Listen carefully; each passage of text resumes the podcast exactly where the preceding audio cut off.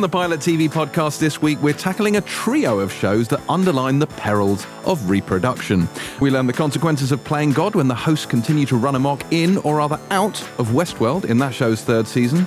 We discover what happens when your son is an irredeemable bellend and goes off to university in Mrs. Fletcher. And we discover firsthand the horror of having three kids under eight in Breeders. And if that wasn't enough, Boyd sat down with the stars of that show, Martin Freeman and Daisy Haggard, to get an in the trenches first hand account when they dropped by the podcast for an interview.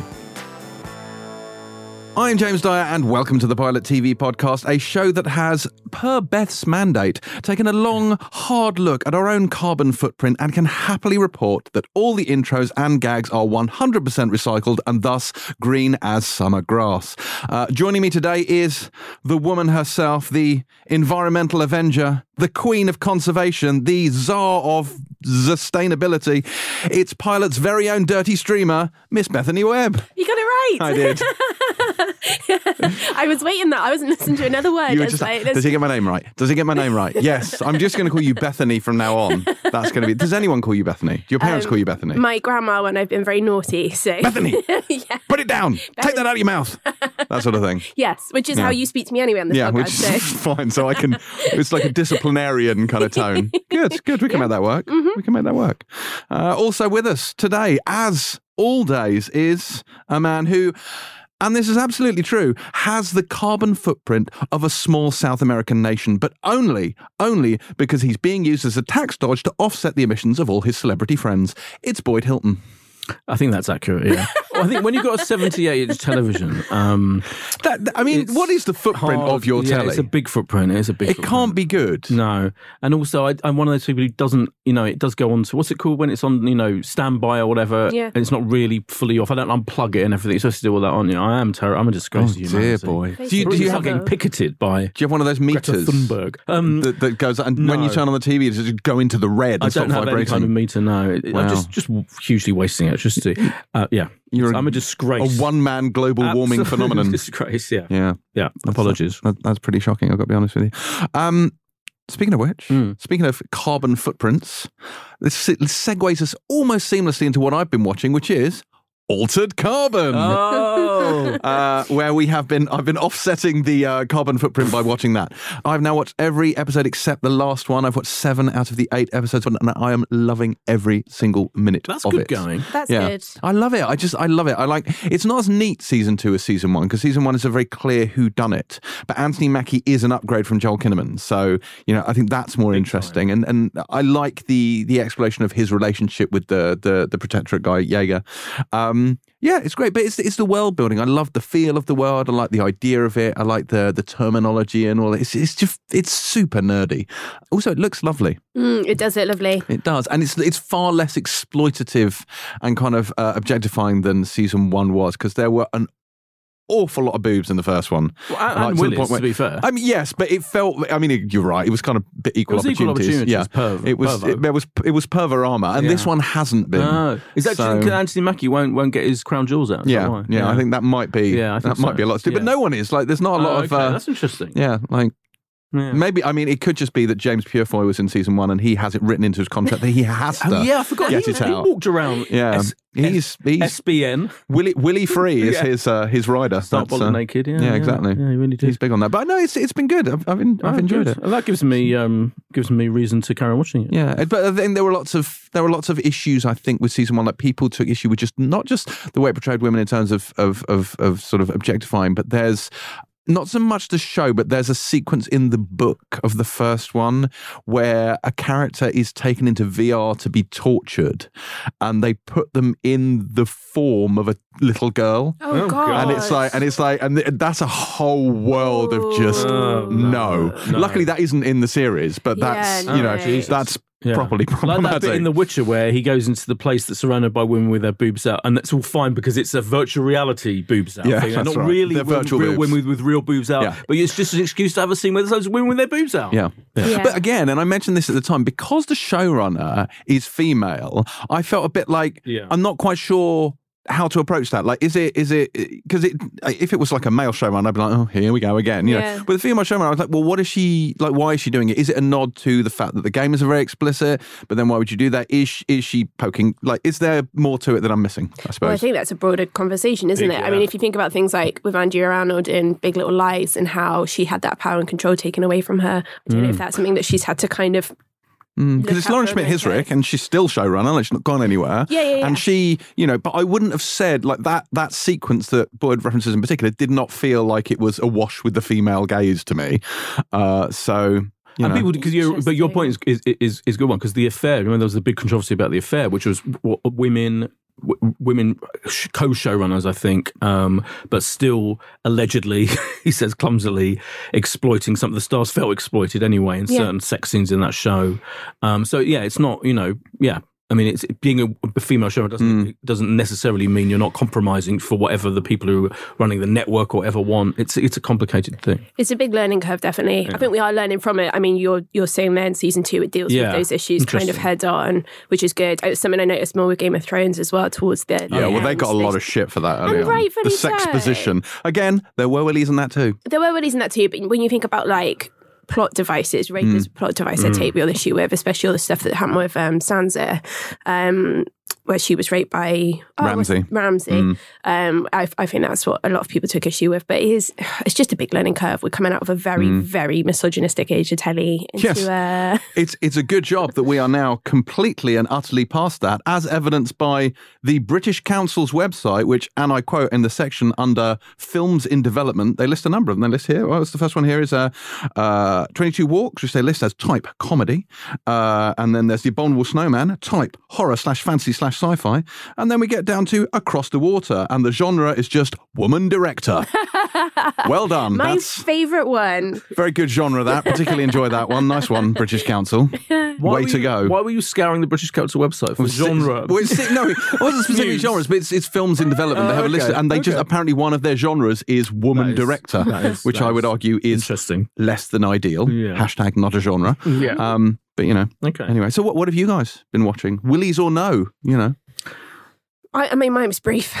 Uh. I just finished. Uh, I'm not okay with this, and it was fine. And I would. it was fine. It was absolutely Oh, fine. it was absolutely One for the poster. Absolutely fine. Beth Webb Beth says. Webb. Absolutely. Bethany Pilot Webb says. Bethany, yeah. Three stars. Absolutely fine. Uh, watch the end of the fucking world instead. Oh. I just, yeah, I just um, They run out of steam. Run out of steam. It ended in an interesting place where I think they should have kind of. It ended on a cliffhanger, which I think should have come with way through the series. Mm. Um, but it was all the all the good bits of end of the fucking world, only not the end of the fucking world. Right. Was my yeah. Mm. But we've had a briefer jump between recording, haven't we? So I haven't quite watched as much as I'd like to. Yes, we are recording this ridiculously on Wednesday. So it's basically a week before this goes out because I'm in Dublin for the Live Empire podcast on Friday Selfish. and people have booked the studio and this was the only time we can do it. So none of you will notice a difference except when it comes to news and we're like, hmm. like six Oh. days out of date. It's going to be the Hang on a minute, this is news? special old news. Yeah, it's a special hmm. retro. It's a Yeah. retro episode of the Pilot Talking CD of podcast. which, I've been watching. I stayed up till um, the wee small hours last night watching the Democratic um, uh, big uh, Super, Super Tuesday. Mm. Yeah. Primary coverage, and uh, I was a big, I'm a big um, Bernie Sanders fan, so I was a bit gutted, disappointed because it's it's all over basically by the shouting. Um, but it reminded me that what I've really been watching, I keep forgetting to mention this, is the fact that Larry David plays Bernie Sanders in Saturday Night Live, which you can now watch on Sky Comedy in the UK every Sunday. So they show it a day later, and pretty much every week there's a sketch in which Larry David plays Bernie Sanders, and they are now become indistinguishable in my mind. I just think of them two as a one being, two grumpy old Jewish white guys with white hair who kind of shout shout speak anyway, and are really funny, intrinsically funny, and they just won. And I feel like Larry David could still become president of the United States slash Bernie Sanders. I don't whichever one ends up doing it, and um, it's brilliant. And Saturday Night Live is is I think is really good at the moment. It's on. It's always good in the election cycle. I Yes, think. When it's got, definitely. they've got something to get their teeth into because all the people. So whenever there's um, so they'll do. Last weekend they did a, a funny opener, which is kind of relating back to the previous debate, and they all they're really good at spoofing the debates. And I bet they'll be really good spoofing, you know, the coverage of Super Tuesday, just because the stuff that American um, TV pundits come out with on the likes of CNN and MSNBC is so ludicrous anyway. That it only takes a little step into satire for Saturday Night Live to take the piss out of it in a really funny way. So that's partly what I've been watching. I also wanted to mention Inside Number Nine's I do every week. It, this week's again, which I hadn't seen in advance.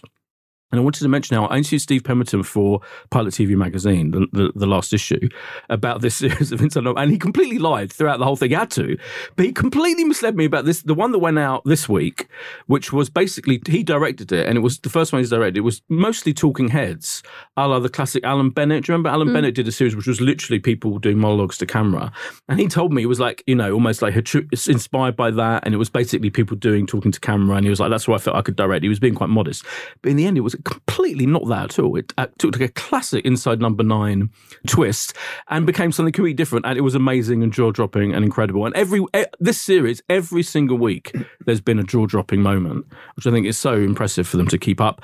And I want to mention um, a thing called the Jewish Enquirer um, also going back to the old white guy Jewish people from Bernie Sanders and um, Larry David. This is on Amazon Prime. I meant to mention it last week because it arrived kind of last Friday.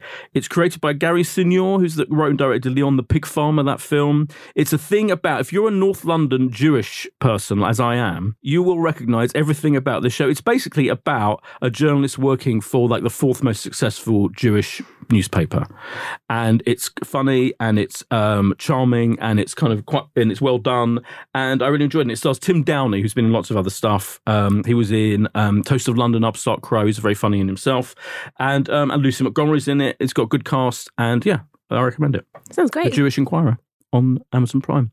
Very good. Hang Yeah. on, it's set in London. Is it in like It's in North London Hill? Jewish area. Yeah, Yeah. yeah, yeah, yeah. It's a comedy, by the way. Did I mention that? Did I make that clear? It's a comedy. Sounds great. I mean, it really doesn't matter to me if it's supposed to be a comedy or not. So. Yeah, I'm, I'm kind shit. of you. Were, you were you were kind of glazing over uh, while I was in the middle of the explanation because you knew it was a comedy. more- Yeah. It couldn't have been Yeah. less I'm listening here intently. Yeah, like, this you, your great. reaction was good. I couldn't work out whether he was being anti-Semitic because he doesn't care about Jews or anti-comedy. I'll, I'll give him the benefit of the doubt. It's the anti-comedy. I can assure you it's very much the latter. All right. Oh Okay. God. Okay. wow. What have you been watching? Well, I told you all to Oh yeah, we've done that. Yeah. We've already seen you. You've offset my carbon already. I have offset oh, clean to that. Anyway, anyway, let's segue now onto a listener question, which I, just despite you, haven't shared with you in advance of the podcast. But in this particular classic, James, uh, in this particular one, I don't think it will matter. Dazza asks, for my job, I travel quite a bit and stay in quite a few hotels. So all I have to watch on is my iPad. There are certain shows I watch on it, such as comedy and documentaries, yet more action based stuff I will save till I get home to watch on my big telly. For instance, if I'm away and Picard is streaming, as much as it hurts, I will wait to see it on the big screen. Yet I can happily watch Sex Education on the iPad. Do you guys have any shows you just won't watch on a small screen and ones you will? Oh, I know your answer to that.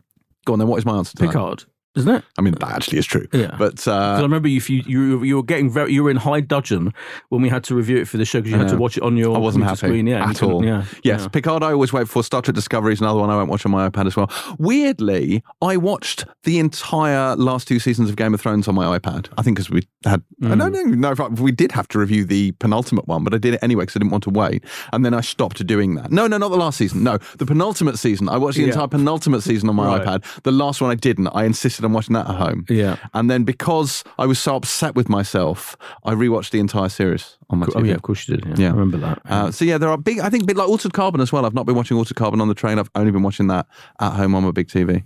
So yeah, I think there are some shows that like very visual shows that, well, especially ones you want to watch in 4K. And it's like Altered Carbon because it's beautiful. You really do want to watch in 4K. I think that's you know that makes a difference. But with some of the sex education, I don't know that you like. It's the visual fidelity isn't what makes that show, show great. Like you don't need Yeah. the texture, although it does look nice. So yeah, I'm currently I, the Outsider. I'm watching week by week now. On Mm. um, uh, I, I started watching. I think HBO sent something like they certainly sent one to four initially. Then they, then they sent another batch. This is the Stephen King Mm. adaptation. Still, I think that maybe. that Maybe the last one arrives on Sky on Monday, which will be when we go out. Mm. Um, and then because that is kind of even though it's realist and dark and quite gloomy the way it's shot, it's still beautifully done.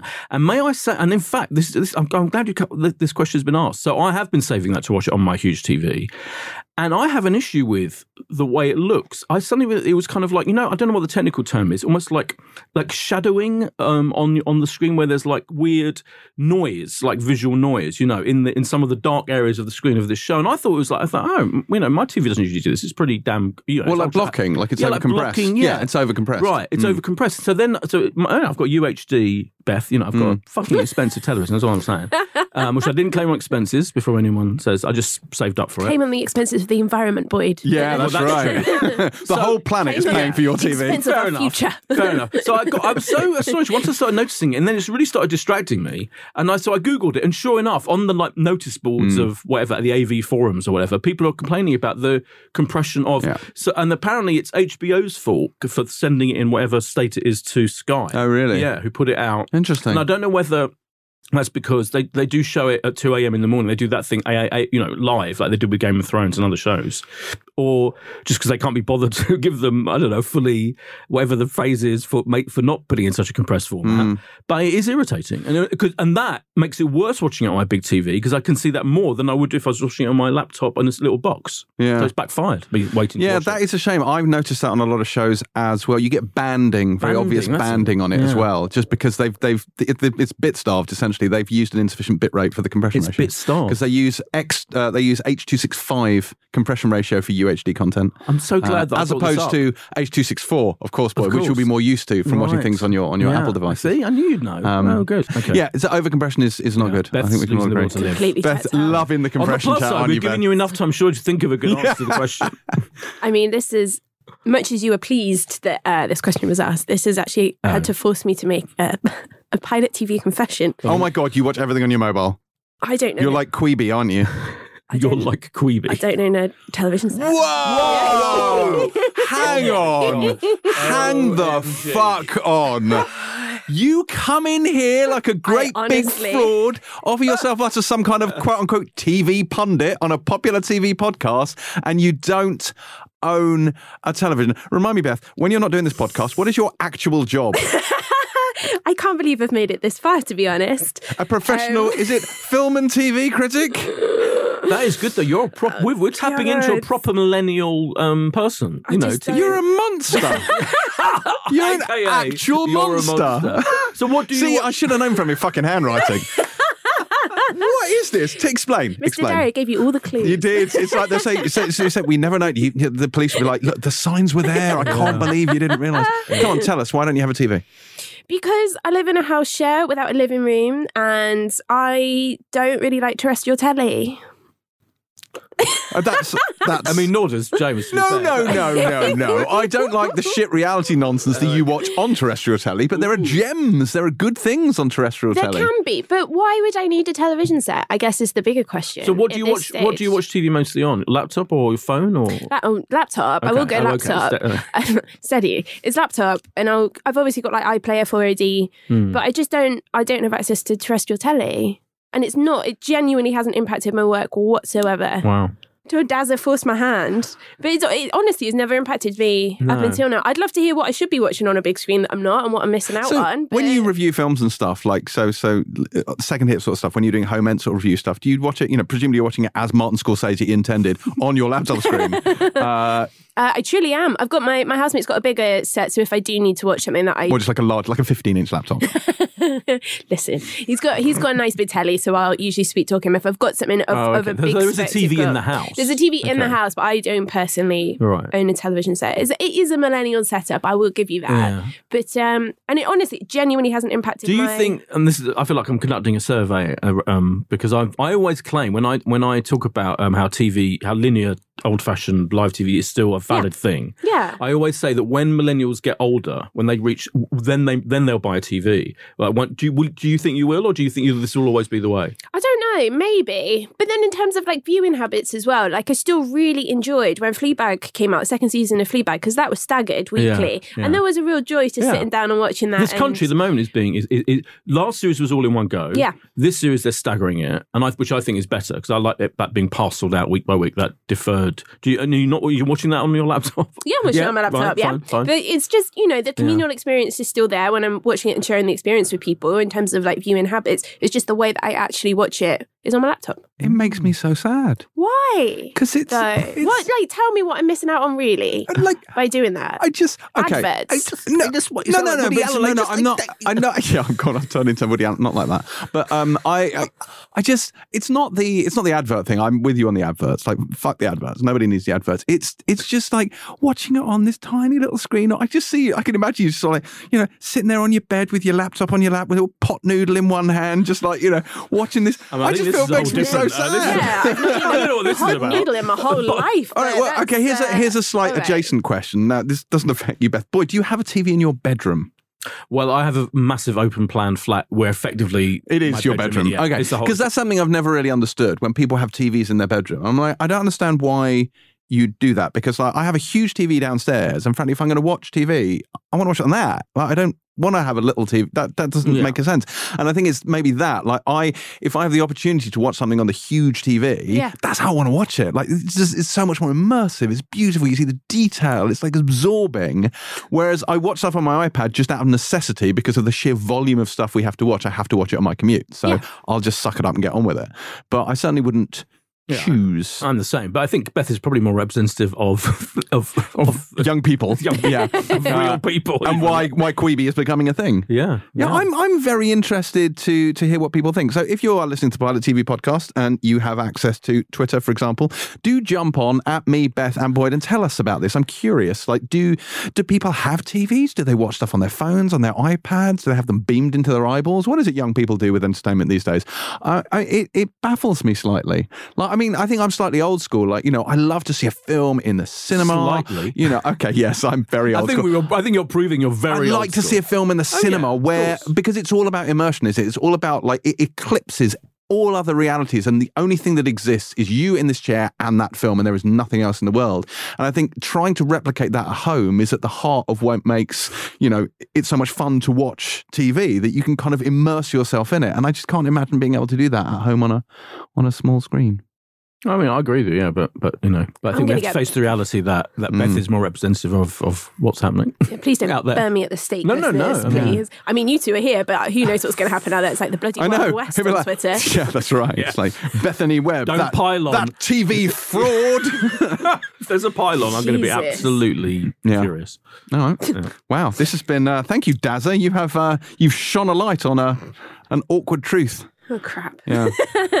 well, thank you, Dazza, for that particular question. Uh, if you would like to ask any questions about, I don't know, our viewing habits or our deep dark secrets, as will be unearthed as what will now be called the confession segment, uh, feel free to DM at Pilot TV Mag on Twitter, and we will trawl through the various questions, and yours might be the one we alight upon.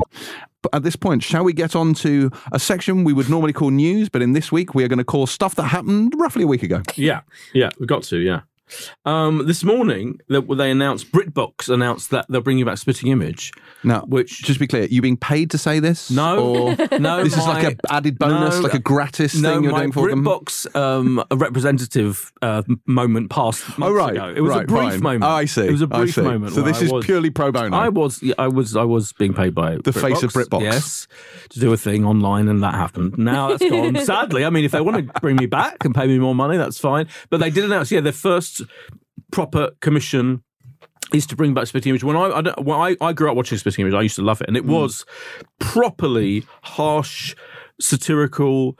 You know, full on. It, it it caricatured. I mean, famously, I think David Steel's wife, maybe someone like that, said that the caricature of him, this tiny little th- man, affected his career. Sitting know, on David of- Owen's shoulder. yeah, so exactly. Like you know, she, she said it ruined his career. I mean, what what subsequently come out? It's what him? Bo' Selecta did to Craig David. Yeah, exactly. Yeah, it had a proper effect on the way you regarded politicians, didn't it? I think Um, Mm. Norman Lamont had a yogurt pot on his head. Yes, who's the one with the peas? Is it Norman Tebb eating peas with Uh, I don't remember. Michael Heseltine. I can't Yeah. It was Roy Hattersley Oh, was no, it was- spraying water everywhere. Remember yeah, that one? Oh, yeah, yeah, yeah, Yeah. yeah. Um, it was John Major at peas. anyway, And he was It was great. so boring. He was great. boring. anyway, was great. it was. I mean, like anything. Again, like Saturday Night Live. If you, it, it, you know, it was variable. Sometimes there'd be terrible bits and embarrassing bits, but every week, it, but you just felt it felt like a must watch. Yeah, TV. was and, and I think. I think it makes absolute sense to bring it back because there have been, frankly, terrible attempts to do that kind of thing. There have been a couple on ITV, like with like CGI. They did one. They did another one with animation. Never worked, and they, put them in that Sunday night slot. It used to be on Sunday night at ten o'clock or ten thirty, and they all failed. The attempts to kind of capture spinning. So just do it again. Just bring it back with the right people Yeah. involved, and it, it should be good. So yeah, I'm excited about that. So am I actually. I, but that was trying. Did you buy the uh, chicken song single? Um, I Back in the don't think. I needed to buy it because it was constantly being was, played every yeah. hour of the day. Why would you need to buy it? Fuck's sake! I had the 12 inch version. Amazing. Yeah. amazing. Um, okay, good, good, good. Beth, anything jump out at you? No, other than to say Spitting Image, my parents used to watch it, and when I was little, it gave me nightmares because Did I it? didn't, I didn't appreciate a satire. It was just a bunch of really terrifying puppets. It's amazing. Um, it's absolutely scared the shit out of me. So I'm not looking forward to that coming back. Really, Sorry, sorry. that's absolutely fine. I mean, I, I scoured all the the news outlets for news, but coronavirus has just landed a big Yeah, stopper in Yeah. most developments in reality shows and everything. Yeah. So yeah, and they ha- they're supposed to be having it. This is a very much a kind of first world um, TV critics problems section, but they're supposed Disney Plus.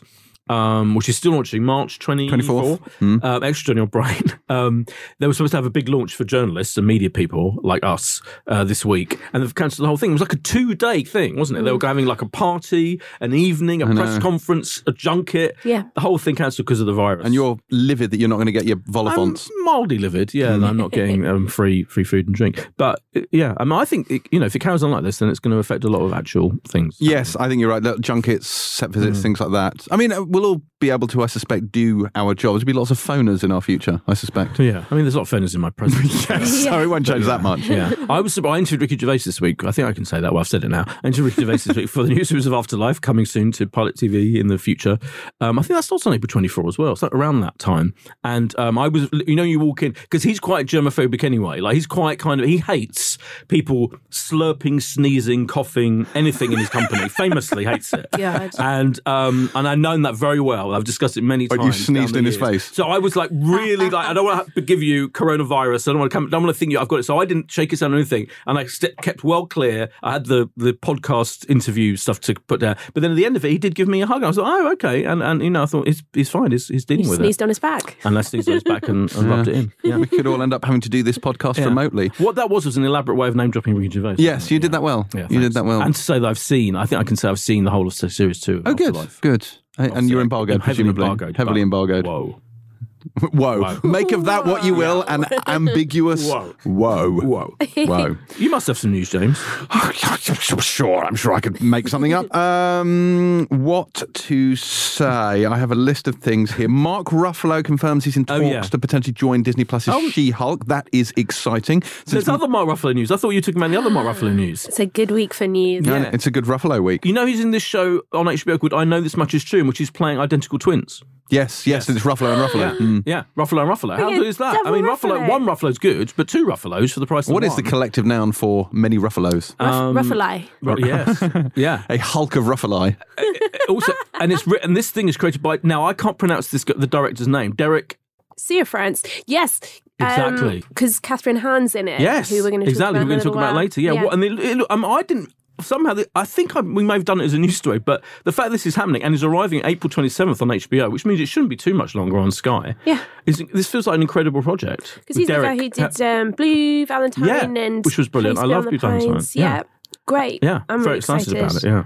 So that's arriving soon. It's called I Know This Much Is True. Completely commandeered your news. Okay, here's a little bit of news. Uh, Killing Eve's Kim Bodnia has joined The Witcher season two as Vesemir. How excited are you about that, Beth? Oh. love Vesemir, don't you? excited. If I love one thing, James, it's Vesemir. Yeah, Vesemir, of course, being the sort of elder Witcher who takes Geralt under his wing, like almost like his adopted father. He's a senior Witcher. I mean, that's that's a pretty obvious casting choice. Yeah. In Yeah, which case, if But I think it's good. So the, he plays. Uh, great. this is Villanelle's handler from from Killing Eve, Yeah. and he obviously joins Game of Thrones. Uh, Kristofer Hivju, Hivju, you? How do you pronounce it? Uh, oh, I don't know. Don't know. We said this last week, didn't we? Beardy Ginger. Be- yes, Beardy Ginger. Beardy Ginger from Game of Thrones, who's also joined The Witcher Season 2. So I'm, I'm very excited about uh, all things Witcher, but that shouldn't come as a shock to anyone. Is Vesemir by any chance one of the survivors of the massacre of Kaer Morhen? Oh, yes, Kaer Morhen, Yeah, yes. Kaer oh, Morhen. Boyd. I printed that story Boyd. out. Yes. Oh, you make me so proud sometimes. so I mean, proud. I've no idea what that means. Oh, next, next you'll be sketching out the Witcher's signs on the No, I table, won't. No, no, no. throwing out an Igni No, or an Aard or a no. Yrden. Absolutely not. Um, Courteney Cox. Have you seen the Courteney Cox news? Courteney Cox Sharon Horgan news. No, hit me Yeah. with it. No, go on. Yeah. Courteney Cox has signed on for a starring role in a Starz horror comedy pilot co-written by Sharon Horgan. Yes. The half-hour series follows a dysfunctional family that moves from the city to a small town into a house in which terrible atrocities have taken place. But no one seems to notice except for Cox's character, who's convinced she's either depressed or possessed. I'm full on, full in, full on, happy Fully about on this in it. whole idea. Courteney Cox back, Sharon Horgan co-creating it. What's not to enjoy about that? That sounds amazing. Yeah. I wanted a good juicy role for Courteney Cox. I think she's definitely since Cougar Town. Mm. And Yeah. even Cougar Town Yeah, it wasn't great, was it? wasn't No. it was ups and downs. But that's amazing. Seen that Ben Schnetzer has taken over from Barry Keoghan in uh, Y: The Last Man. So Barry Keoghan was playing Yorick, the main in Y: The Last Man, and he dropped out. Is that how you pronounce Barry's name? Barry Keoghan? Keoghan? Yeah. I always thought it was something like Keegan or Ke- Keegan. That's Kevin Keegan, was a footballer from the 80s. I mean, very good. Yeah, Thank you. I knew some sports That's stars. amazing. Yeah. Uh, yes, no, Barry okay. Keoghan. Okay, I, okay. I mean, Are you you've, sure? you've now challenged me Have on you it. interviewed him and said that to his face? No, but I'm I'm pretty, pretty certain that's how you Okay, pronounce fine, it. fine, yeah. fine, good. Uh, so, Y: The Last Man, based on the graphic novel series about the only man left left alive, Yorick, and his little monkey Ampersand. Uh, yeah, it's uh, it's really it's really good, really good, really good series of of uh, comics. If people haven't read them, I s- strongly recommend them. Who stepped in for him, sorry? It is Ben Schnetzer. I don't know who that is. Well, he's Ben Schnetzer. He's been in Uh, stuff. no, I he has Ben. been in Yeah, stuff. I know He was best known for the, the the Book Thief. He was in Snowden, uh, Riot Yeah. Club. I think he was in Pride as well. He's in Pride too. Oh, okay. Um, oh, Yeah, yeah, no, young. He's you. very likable. Yeah. Very likable uh, actor. Yeah. affably faced A- young affably Brit. faced. Arguably. Affably faced. What a brilliant phrase. It is arguably, I would say, a better piece of casting than Barry Keoghan. Barry Keoghan's Ah, brilliant. I love He's No, quite, no, intense. yeah. He's not. He's not. uh, He doesn't. He's not Yorick for me. Okay. Oh, okay. He doesn't feel we, like we Yorick. wouldn't know that. Have- And I'm not saying that if there were only one man left alive, you'd be shortchanged if it was Barry Keoghan. That's not what I'm saying. I'm just saying that as the character of Yorick, okay. he's Is this whole thing you know. just a man and his monkey? one man and his monkey. There's got to be other people who Oh, turn There's lots of that. women in it, Oh, but okay. he's the only Oh, male. Oh, so, like, male. so Oh, yeah, so all men have been Oh, wiped out that. except for Oh. Yorick and Ampersand, Good his premise. capuchin monkey. Good premise. And so there's Amazon. There are Amazons in it. There's, there's a whole Oh, okay. I've thing. So it. he's he's I was a bit journeying. slow. I was slow on the uptake. Yeah. Yeah. That sounds wicked. Can we do a little brief tribute to James Lipton? Did you see this? I will say one thing though, Yeah. that he is the only man left alive. Yeah, he still gets paid thirty percent more than all the women in the uh, in the Are you So serious? No, Is that a I'm- joke? That was a delayed, belated That's, joke. that's That my sense of humour. Sorry. And what was funny about that was you had to then interrupt me doing a tribute, a warm and touching tribute to the late great James Lipton who died this week. Make a Okay, about stop him. again. Stop again. Right, It's do fine, your 'cause- tribute. No, no, no. All right. Start your tribute again. Can we just do a lovely tribute to the late great James Lipton who died this week, host of Inside the Actor Studio? I religiously watched Inside. I I think I've seen every single fucking one, even people I actively don't like. um, and it's and it's and it and he was ninety three. Wowzer. Yeah, so the phrase "good innings" comes to mind, which because he was in his like eighties, mid to late eighties, when he was still going strong, doing doing the you know when the show became kind of iconic. Um, every episode was astonishing. He would he kind of was very famously kind of um, you know I wouldn't say he wasn't like it wasn't a kind of probing you know kind of in depth. It was in depth, but he definitely wasn't trying to trip them up. He was like trying to elicit you know proper ideas of how they worked and why they loved acting and all of that. And I like the Jennifer Aniston com- one comes to mind. I think Jennifer Aniston's greatest ever interview is her Inside the Actor Studio. If you can find it, I mean, I'm sure it's on somewhere, Sky Arts or He's somewhere like great, that. yeah. It was brilliant, and he was so great at bringing out bringing out um, really interesting stories from people. Yeah. So James Lipton, Oh, how old was he? 93. Ninety-three years old. Good Yeah. mileage. And there were 240 episodes of it. How about that? That's a lot. That's, That's a, a fucking that's, lot of that's a lot of episodes. actor studio. Yeah. And you've watched all of them? Well, I mean, Let's quiz him. Let's now. quiz him. I probably haven't. yeah. But, but like various people did like three or four times. Ricky Gervais did it, had a really good one. Yeah. Anyway, I'll stop there. Uh, Ashley Zukerman has landed the title role in NBC's L- Robert Langdon show. You know the the Ah, yes. Dan Brown lost Yes. symbol thing. Now, is it prequel? to- It's, well, it's based on the Lost Symbol, which is one of the books. Oh, okay. I don't know where in the Langdon verse the Lost Symbol takes place, and I absolutely don't want to know. So he's the Tom Hanks character. Yeah. Right. He's Robert Langdon. Okay. So, you know, awesome. Uh, what else is happening? WandaVision has wrapped production. That's a thing that's happening. Emily Alyn Lind is to star in HBO Max's Gossip Girl reboot. So that's a little bit of casting news, but I guess I'm really using this as an example. Like, what do we think about this? Because Gossip Girl's a relatively recent show. It seems like a, a strange thing to be rebooting. Ah, they're rebooting. I mean, this is quite a, a blase statement, but aren't they just rebooting bloody everything at the moment? Yeah. Absolutely everything. So I'm not surprised at it. If, if anything, I'm surprised it's not been done It's barely cold. Or there was a spin off, you know, about them as they were younger. You know, I just don't care. I think it was. I think it was eight years ago though. Is it just that I'm really old? I'm it happened yesterday. It was nearly terms, a decade. yeah, or in, in reboot slash remake terms. And I've I've got that, that story. So It says um, it's on HBO says it will follow a new generation of New York private school teens who are introduced to the social surveillance of the of the Gossip Girl site. So it will be about social media. So it's it's and- and less a reboot than it is a kind of spiritual sequel. Right. Yeah. it's like okay. a, you know, it's like let's do Gossip Girl, but with Instagram, isn't it? Yeah. Yeah. Well, I mean, that makes sense. Um, but I suppose, and that's an interesting point, isn't it? That it is quite recent, but the suddenly the landscape for teenagers has changed catastrophically. And perhaps that is the right word.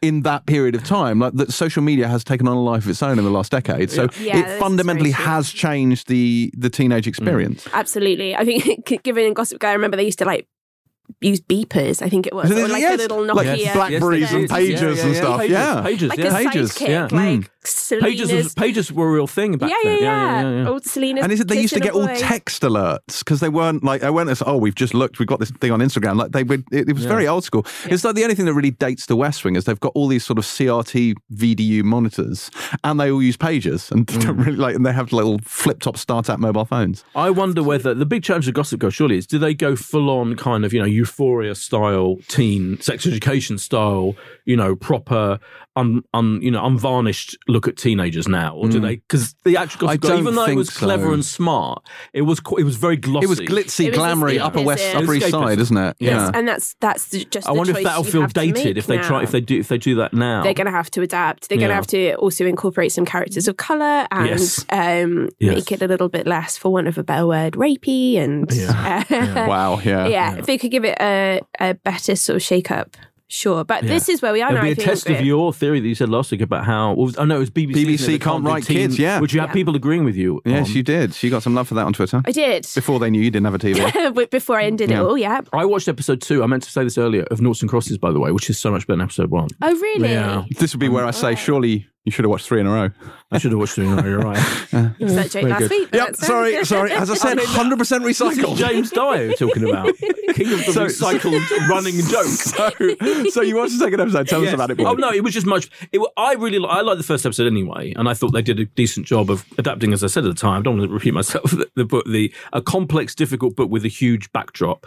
Episode two feels more focused and somehow less clunky because I, I, I did oh. agree there were clunky moments in the dialogue in, in episode one when they were introducing all these characters and it felt like they just had to get you to understand who they were. Episode two relaxes a bit and yet is also kind of compelling and interesting. It's just, I- it's just a better episode, I think. So oh. I'm gonna, I, I, I'm not saying you were wrong. I'm just gonna carry on watching it myself. No, I mean, we only watched an episode. I'm Yeah, sure if yeah, watched yeah. it, if it's settled into It is hard to judge It's hard to judge. It's going to be an issue, yeah. particularly about one show this week, may I say? Oh, I feel. really? Yeah. Oh, I should, I should look yeah. forward to this. It's going to be fun. Yeah. Um, any other news? Uh, no, No. That's, Day of the Dead is getting a Oh, 10 episode yes, run on Syfy. I don't know if anyone's excited by a bit of Romero zombie action. And what else have we got? I think that is Surely. roughly it. That's for enough old news. Just that we've got I Simpsons, haven't we? Oh, For yeah, Disney Simpsons on Disney Plus. That Yeah, was yeah. a new Yeah. revelation that Yeah. I don't know what else we really talk about with that. It was quite nicely revealed, wasn't it? In a little. Um, Oh, the little donut Yeah, spinning around thing. and That around was and good. around. That That was was good. cute. Okay, well, that is it for news. Time now for this week's interview, in which Breeders stars Martin Freeman and Daisy Haggard stop by to talk about their quite alarmingly sweary comedy about the dark side of child rearing. Our very own Boyd Hilton went along to find out more about that one, and this is what happened. Daisy Haggard and Martin Freeman, welcome to the Pilot TV podcast. Thank you. Thank you for having us. That's an absolute pleasure. Um, we were talking about Breeders, Mm. um, your new series on Sky. Um, now, in the credits, Martin, I studied them closely, and it said based on an idea by Martin Freeman. Yes. So it's now up to you Yes. to explain what that idea was. Uh, the the idea that I took into uh, John Thoday at Avalon first uh, was ended up being the first scene. Really, the first scene of the first episode is where my character Paul um, is trying to talk himself down uh, as he climbs up the stairs to his children's bedroom, talk himself down from from shouting at them because they're winding him up very much. They're making noise. He's obviously asked them to be quiet before. Um, he can't work. He's getting more and more stressed. He's saying to himself, "Don't do it, don't do it, don't shout at them. It doesn't help. It doesn't do any good." And then by the time he opens the door, he can't help himself, and he absolutely explodes. And that was um, definitely based on stuff I've done before. Uh, and no, I won't do that again because my kids are too old now. But um, it, that was very s- close to home for me. Uh, so I thought, well, that, I actually dreamt that, and so um, I thought it might be a good sort of fertile ground, possibly for a, what I like to call a, only just a comedy. Do you know what I mean? Like, Yes. um, Yes. you know, d- dramatic, hopefully, but d- within the confines of of a comedic setting. But um, yeah, that that was.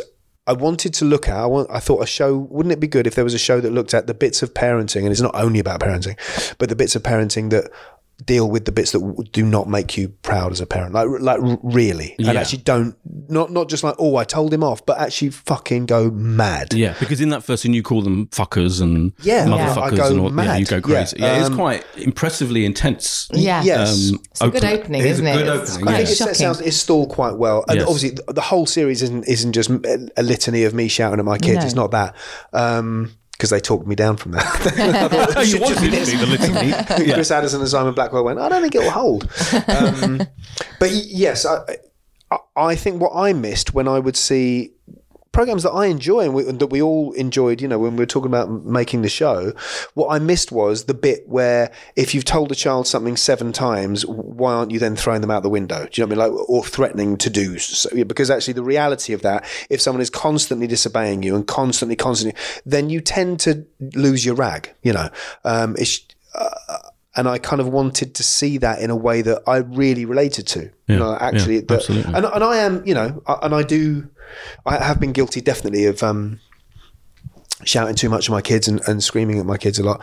Um, but I don't know whether I'm way more guilty than anyone in history, or we're just now talking about it. You know, I mean, I know I'm not because our parents, Jesus Christ, our Yeah. grandparents. Yeah, because you kind it of does explore that, doesn't it, Daisy? That you that that because both of you have your moments as well with them as well. You're, Yeah. you, you're you're slightly less expletive filled. Yes, it's just different, Yeah, isn't it? just Everyone's got different yeah, thresholds. but you still get frustrated. but oh my god, well, yeah, yeah, absolutely. And so, it, it, and do you think this is an every every kind of parents thing that really deep down they're either thinking this or they're doing it? I think everybody is different. Everyone has different thresholds, and everyone has like. So, I personally am quite a sort of sunny person. So, me just looking a bit frowny, my husband's like, "Oh my god, what's going on?" So, like, everyone has different levels of what is angry and what isn't. But every parent. Parent, every parent has a moment with their children where they're like, "Oh my god, I cannot I cannot say this thing again. And how they express that will always be different. But what I love about the show is that you have, you know, you have these parents who are sort of, you know, human and relatable. And sometimes, you know, they do things that maybe you go, oh my gosh, I do that. Or they might do something, you know, go, oh God, thank God I didn't do that. Yeah. but they they are real parents who find it difficult. And then, you know, say sorry or Yeah. you know but they are they're, they're living parenthood in a very in a unf- it's an unflinching look at it rather than sort of trying to smooth it over and make it look all pretty and perfect And they're also very funny as well. Is that and is that no? You, Yeah. You've got Simon Blackwell and Chris Addison involved from who worked, did, worked on Thick of It and Yes. Veep. Did you know them anyway? When you thought they're, they're these are guys who can kind of turn this my idea into into the actual show, or how did that kind of Not, process? no, not actually at the outset. No, I didn't. I mean, because I didn't really know what I wanted to. I, I just thought, oh, this might be a good show somehow. Um, and so, yeah, I, I met John Thoday at Avalon. He then put, put me in a room with uh, Chris Addison. We had a really lovely lunch. I say a room, I mean a restaurant. Uh, we had a lovely lunch where we talked about this stuff. You know, Chris and I have children who are almost exactly the same age. Um, and we were just being very honest uh, about our experience as parents and as fathers about that when you are um, again the whole show isn't about this but but the strand of it it is about finding uh, yourself enraged. We had a lot of common ground. And then we were put with simon you know chris obviously knows simon. I had met probably simon once you know a long time ago but i don't know simon.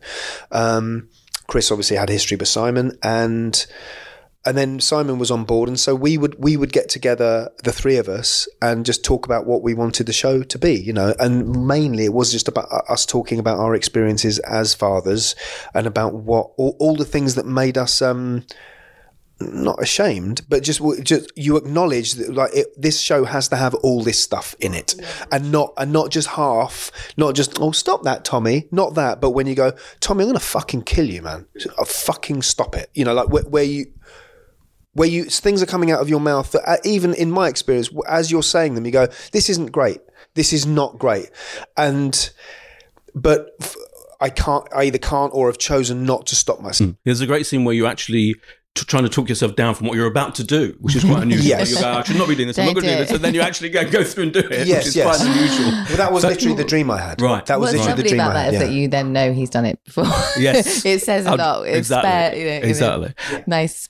And Yeah. now, how did Daisy get involved? Did you know Daisy already? Had you watched stuff? I work? have actually known Daisy for years, Ah, okay. but but uh, Daisy came the the traditional I got route. yeah, I got sent a, an audition, and I and I just had my second child, and I was like, I, how do, how am I going to do that? so I, Right. I sat sat in my kitchen with one with a my foot on a baby seat, rocking it, and uh, the sound of the night garden in the background, and slightly grumpily read the lines, and then Hmm. was really genuinely surprised that I got recalled. 'Cause I was like, what? so that parenting being so uppermost in your mind at that point, this Yeah. wasn't too raw for you at any point. You, or was it No, maybe I- an outlet Well, for? it's funny moments where you look ahead because obviously the kids are a bit older than my children, so I'd be like, Right. "Oh God, is it going to be like that?" But no, it was an outlet because you know I I haven't done anything about that, so in a sense, it was like, "Oh great, well I don't have to do any research, mm. I just have to speak." I look tired already. That's done. Mate, when you looking tired, you still look kind of fresher than most people because you basically. I have basically. like an imprint of three children, what, three children, uh, two children and a dog um, on my face, so I could just be myself. Talking about your face, I, I, I read a New York Times interview with you. Yes, I'm going to read let's this about quote. her from- face. yeah. Oh, and this quote is in. I don't know if you, you read it back. I You don't even read your own press, but I'll, I'll, I'll read it it. to you Oh, from the. New York Times. This is describing you: a natural clown with a hypermobile face and a nervy, high amplitude energy. really? Do you? Yeah. How do you feel about that? Oh, that's fine. That's fine. probably had a lot of coffee on that phone call. Was that on your phone? They must have done it face to face to have such a. No. Oh, okay. Oh, I was probably really overexcited and hide. Oh, yes, I was hiding from my children Ah, when I did that interview. Okay, Literally fine. was. I was. I'd had to run out of the house, and I think I was in a in a park, and there were two very drunk men nearby. So I was probably like, "Get this done, get this done, get this done." Right. right. So I think I can be that. yeah. I'm fine. quite. Well, I've definitely got a wiggly face. Yeah. Maybe. Haven't we all? Yeah, we have. Haven't we all? exactly. Yeah, yeah. Exactly. Martin, had you have you seen Back to Life? Um, Yes, I mean that was yeah. pretty damn It was good, wasn't really, it? really good. Yeah, Yeah. It- but again, of course, that was after we Right. cast Daisy, and uh, so that didn't inform our decision at all. But yeah, what what did inform our decision was the fact that, that you know Daisy's believable, she's natural, and she knows when to be funny and when not to be funny. and um, uh, and I think you buy us. Hopefully, you buy us as a couple. Oh, Do you know what I 100 mean? I was going Um, to ask you about that because you completely from the first scene buy you as a couple, and and it, and it feels incredibly natural and real. Is that something that needs to be worked at? Do you? Is that just in there our- from the off? in this situation, to be No. honest, no, because we have known each other, you know, for a long, long time. You know, Daisy's actually uh, one of my kids' godmothers. You know, Yeah. um, she, you know, she's been friends with Amanda. You know, when me and Amanda were together, you know, a long, long time ago. yeah. So I was quite familiar with Daisy from way back. You know, she'd come over and watch shit telly, and uh, we'd get a takeaway and stuff. Yeah. You know, from before she had kids. You know, I once made him order, I think, like forty poppadoms. Ridi- some ridiculous amount of angry. papa I Yeah. What? Crazy. Oh, I had to eat them all. Uh, you actually wanted the I, forty I love poppadoms, and then I had to eat them all. That was interesting. That but was anyway, rule. that's a that was the Freeman sideline. Wow. But no, so I have known, yeah, I've known Daisy a long time, and I, and it that was part of. I mean, whoever was going to play it, and I've got to take, you know, there were some really good actors came in for this part. Yeah. it wasn't a shoe in by any stretch. No. You know, um, whoever was going to do it, that was going to be part of it. Like, Mm. is this person uh, easy? Yeah. Are they easy to work with? You know, do they just get it? And yeah, so obviously, yeah, she's It she felt gets sort it. of natural when we read together. I think it wasn't like something that you know. I think that's what happens. It's- Sometimes the, the best things are the ones that just feel quite easy. Yes. you Yeah. just sort of start talking and you make each other laugh a bit, and Yeah. and there and then you don't have to sort of work really hard at the Yeah. relationship because it feels just quite Yes. natural. Yeah. And the kids are fantastic. Yeah. Now, that strikes me as being a really hard thing to do because they're they're kind of old enough that they have to do actually have to act, don't they? They Yeah, they do. quite difficult Yeah. stuff Yeah, sometimes do. and respond Yeah. to you particularly swearing at them. Definitely, not yeah. not the whole show, but there is that. Yes. So how do, is it difficult to find them, and then how does it work with the I filming? think of yes, I think it is. It is difficult to find them, and I think one thing that John Thoday, our you know um, Avalon head honcho, said early on uh, from exp- from experience of other shows he's done uh, is we, we have to get these kids early. You know, we, have, we have to, re- you know, we can't just do it. Oh, last minute, we'll just gonna they'll be fine because a uh, bad child actors are. You know that they that shows very much, Yes. but also in this show they are required to do stuff. They're not just cardboard cutouts. You know that they're they're in it a fair bit. Um, so yes, it is quite an involved process. Uh, and we were very yeah we were very glad that it that it worked out okay. And they got the thing is it, they got better. You know, right. They kind of got more um, understanding of what the process More was. used I to think, it, you know, yeah. more used to it, and more used to what was actually required of them. So it is, it, you know, the old thing about animals and children is true, and it's there for a reason. Definitely, it's it it it presents different challenges to working even with Daisy. You know, I mean, even working even with Daisy is in some ways easier. Yeah, animals, animals, children, and Daisy So Haggard. surprising. Yeah, So weird. But yeah, Thank you. but they, but they, um, no, Daisy's lovely, but, He hates but no, much. but they, Yeah. they do, uh, they, they present different challenges because they're, they're, it's boring. You know, Phil, like sets are, but once Yeah. you've done something three times, Yeah. it's boring. Right. And, you know, and this is still early days. You know, we've got 23 more of these to go. And so, Cara, uh, sort of, um, getting that sort of energy and keeping it is Hmm. um is a skill which both um, Chris Addison and our other director uh, Ben Palmer had fantastic. brilliant They were at that. great with them because it's partly you're partly being a children's entertainer, you're partly being a child You're psychologist. tricking them into like Yeah. you know sometimes I mean not always sometimes they do it sometimes you have to slightly trick them into doing it Constant by cajoling, kind of like yeah. you know yeah. yeah and their and their you know and their families were always on set. So usually their mums would be on set, and and they and they were also invaluable to us as well. Yeah. Usually you had to kind of sit down and go, look, we, we I mean, obviously, there's, I'm sure there's tricky where you're not swearing at their faces Yes, and all of that. yes, sure, I'm sure there are rules about that. Yes, but still, rules, oh, yeah. okay. But still, you have to, they have to respond as if you have said something really harsh to them. Yeah. Yeah. So I guess you have to kind of, well yeah i mean ease them uh, into that. yes the the scene when we filmed the scene actually where i bawl at them Yeah. uh, in their bedroom yeah.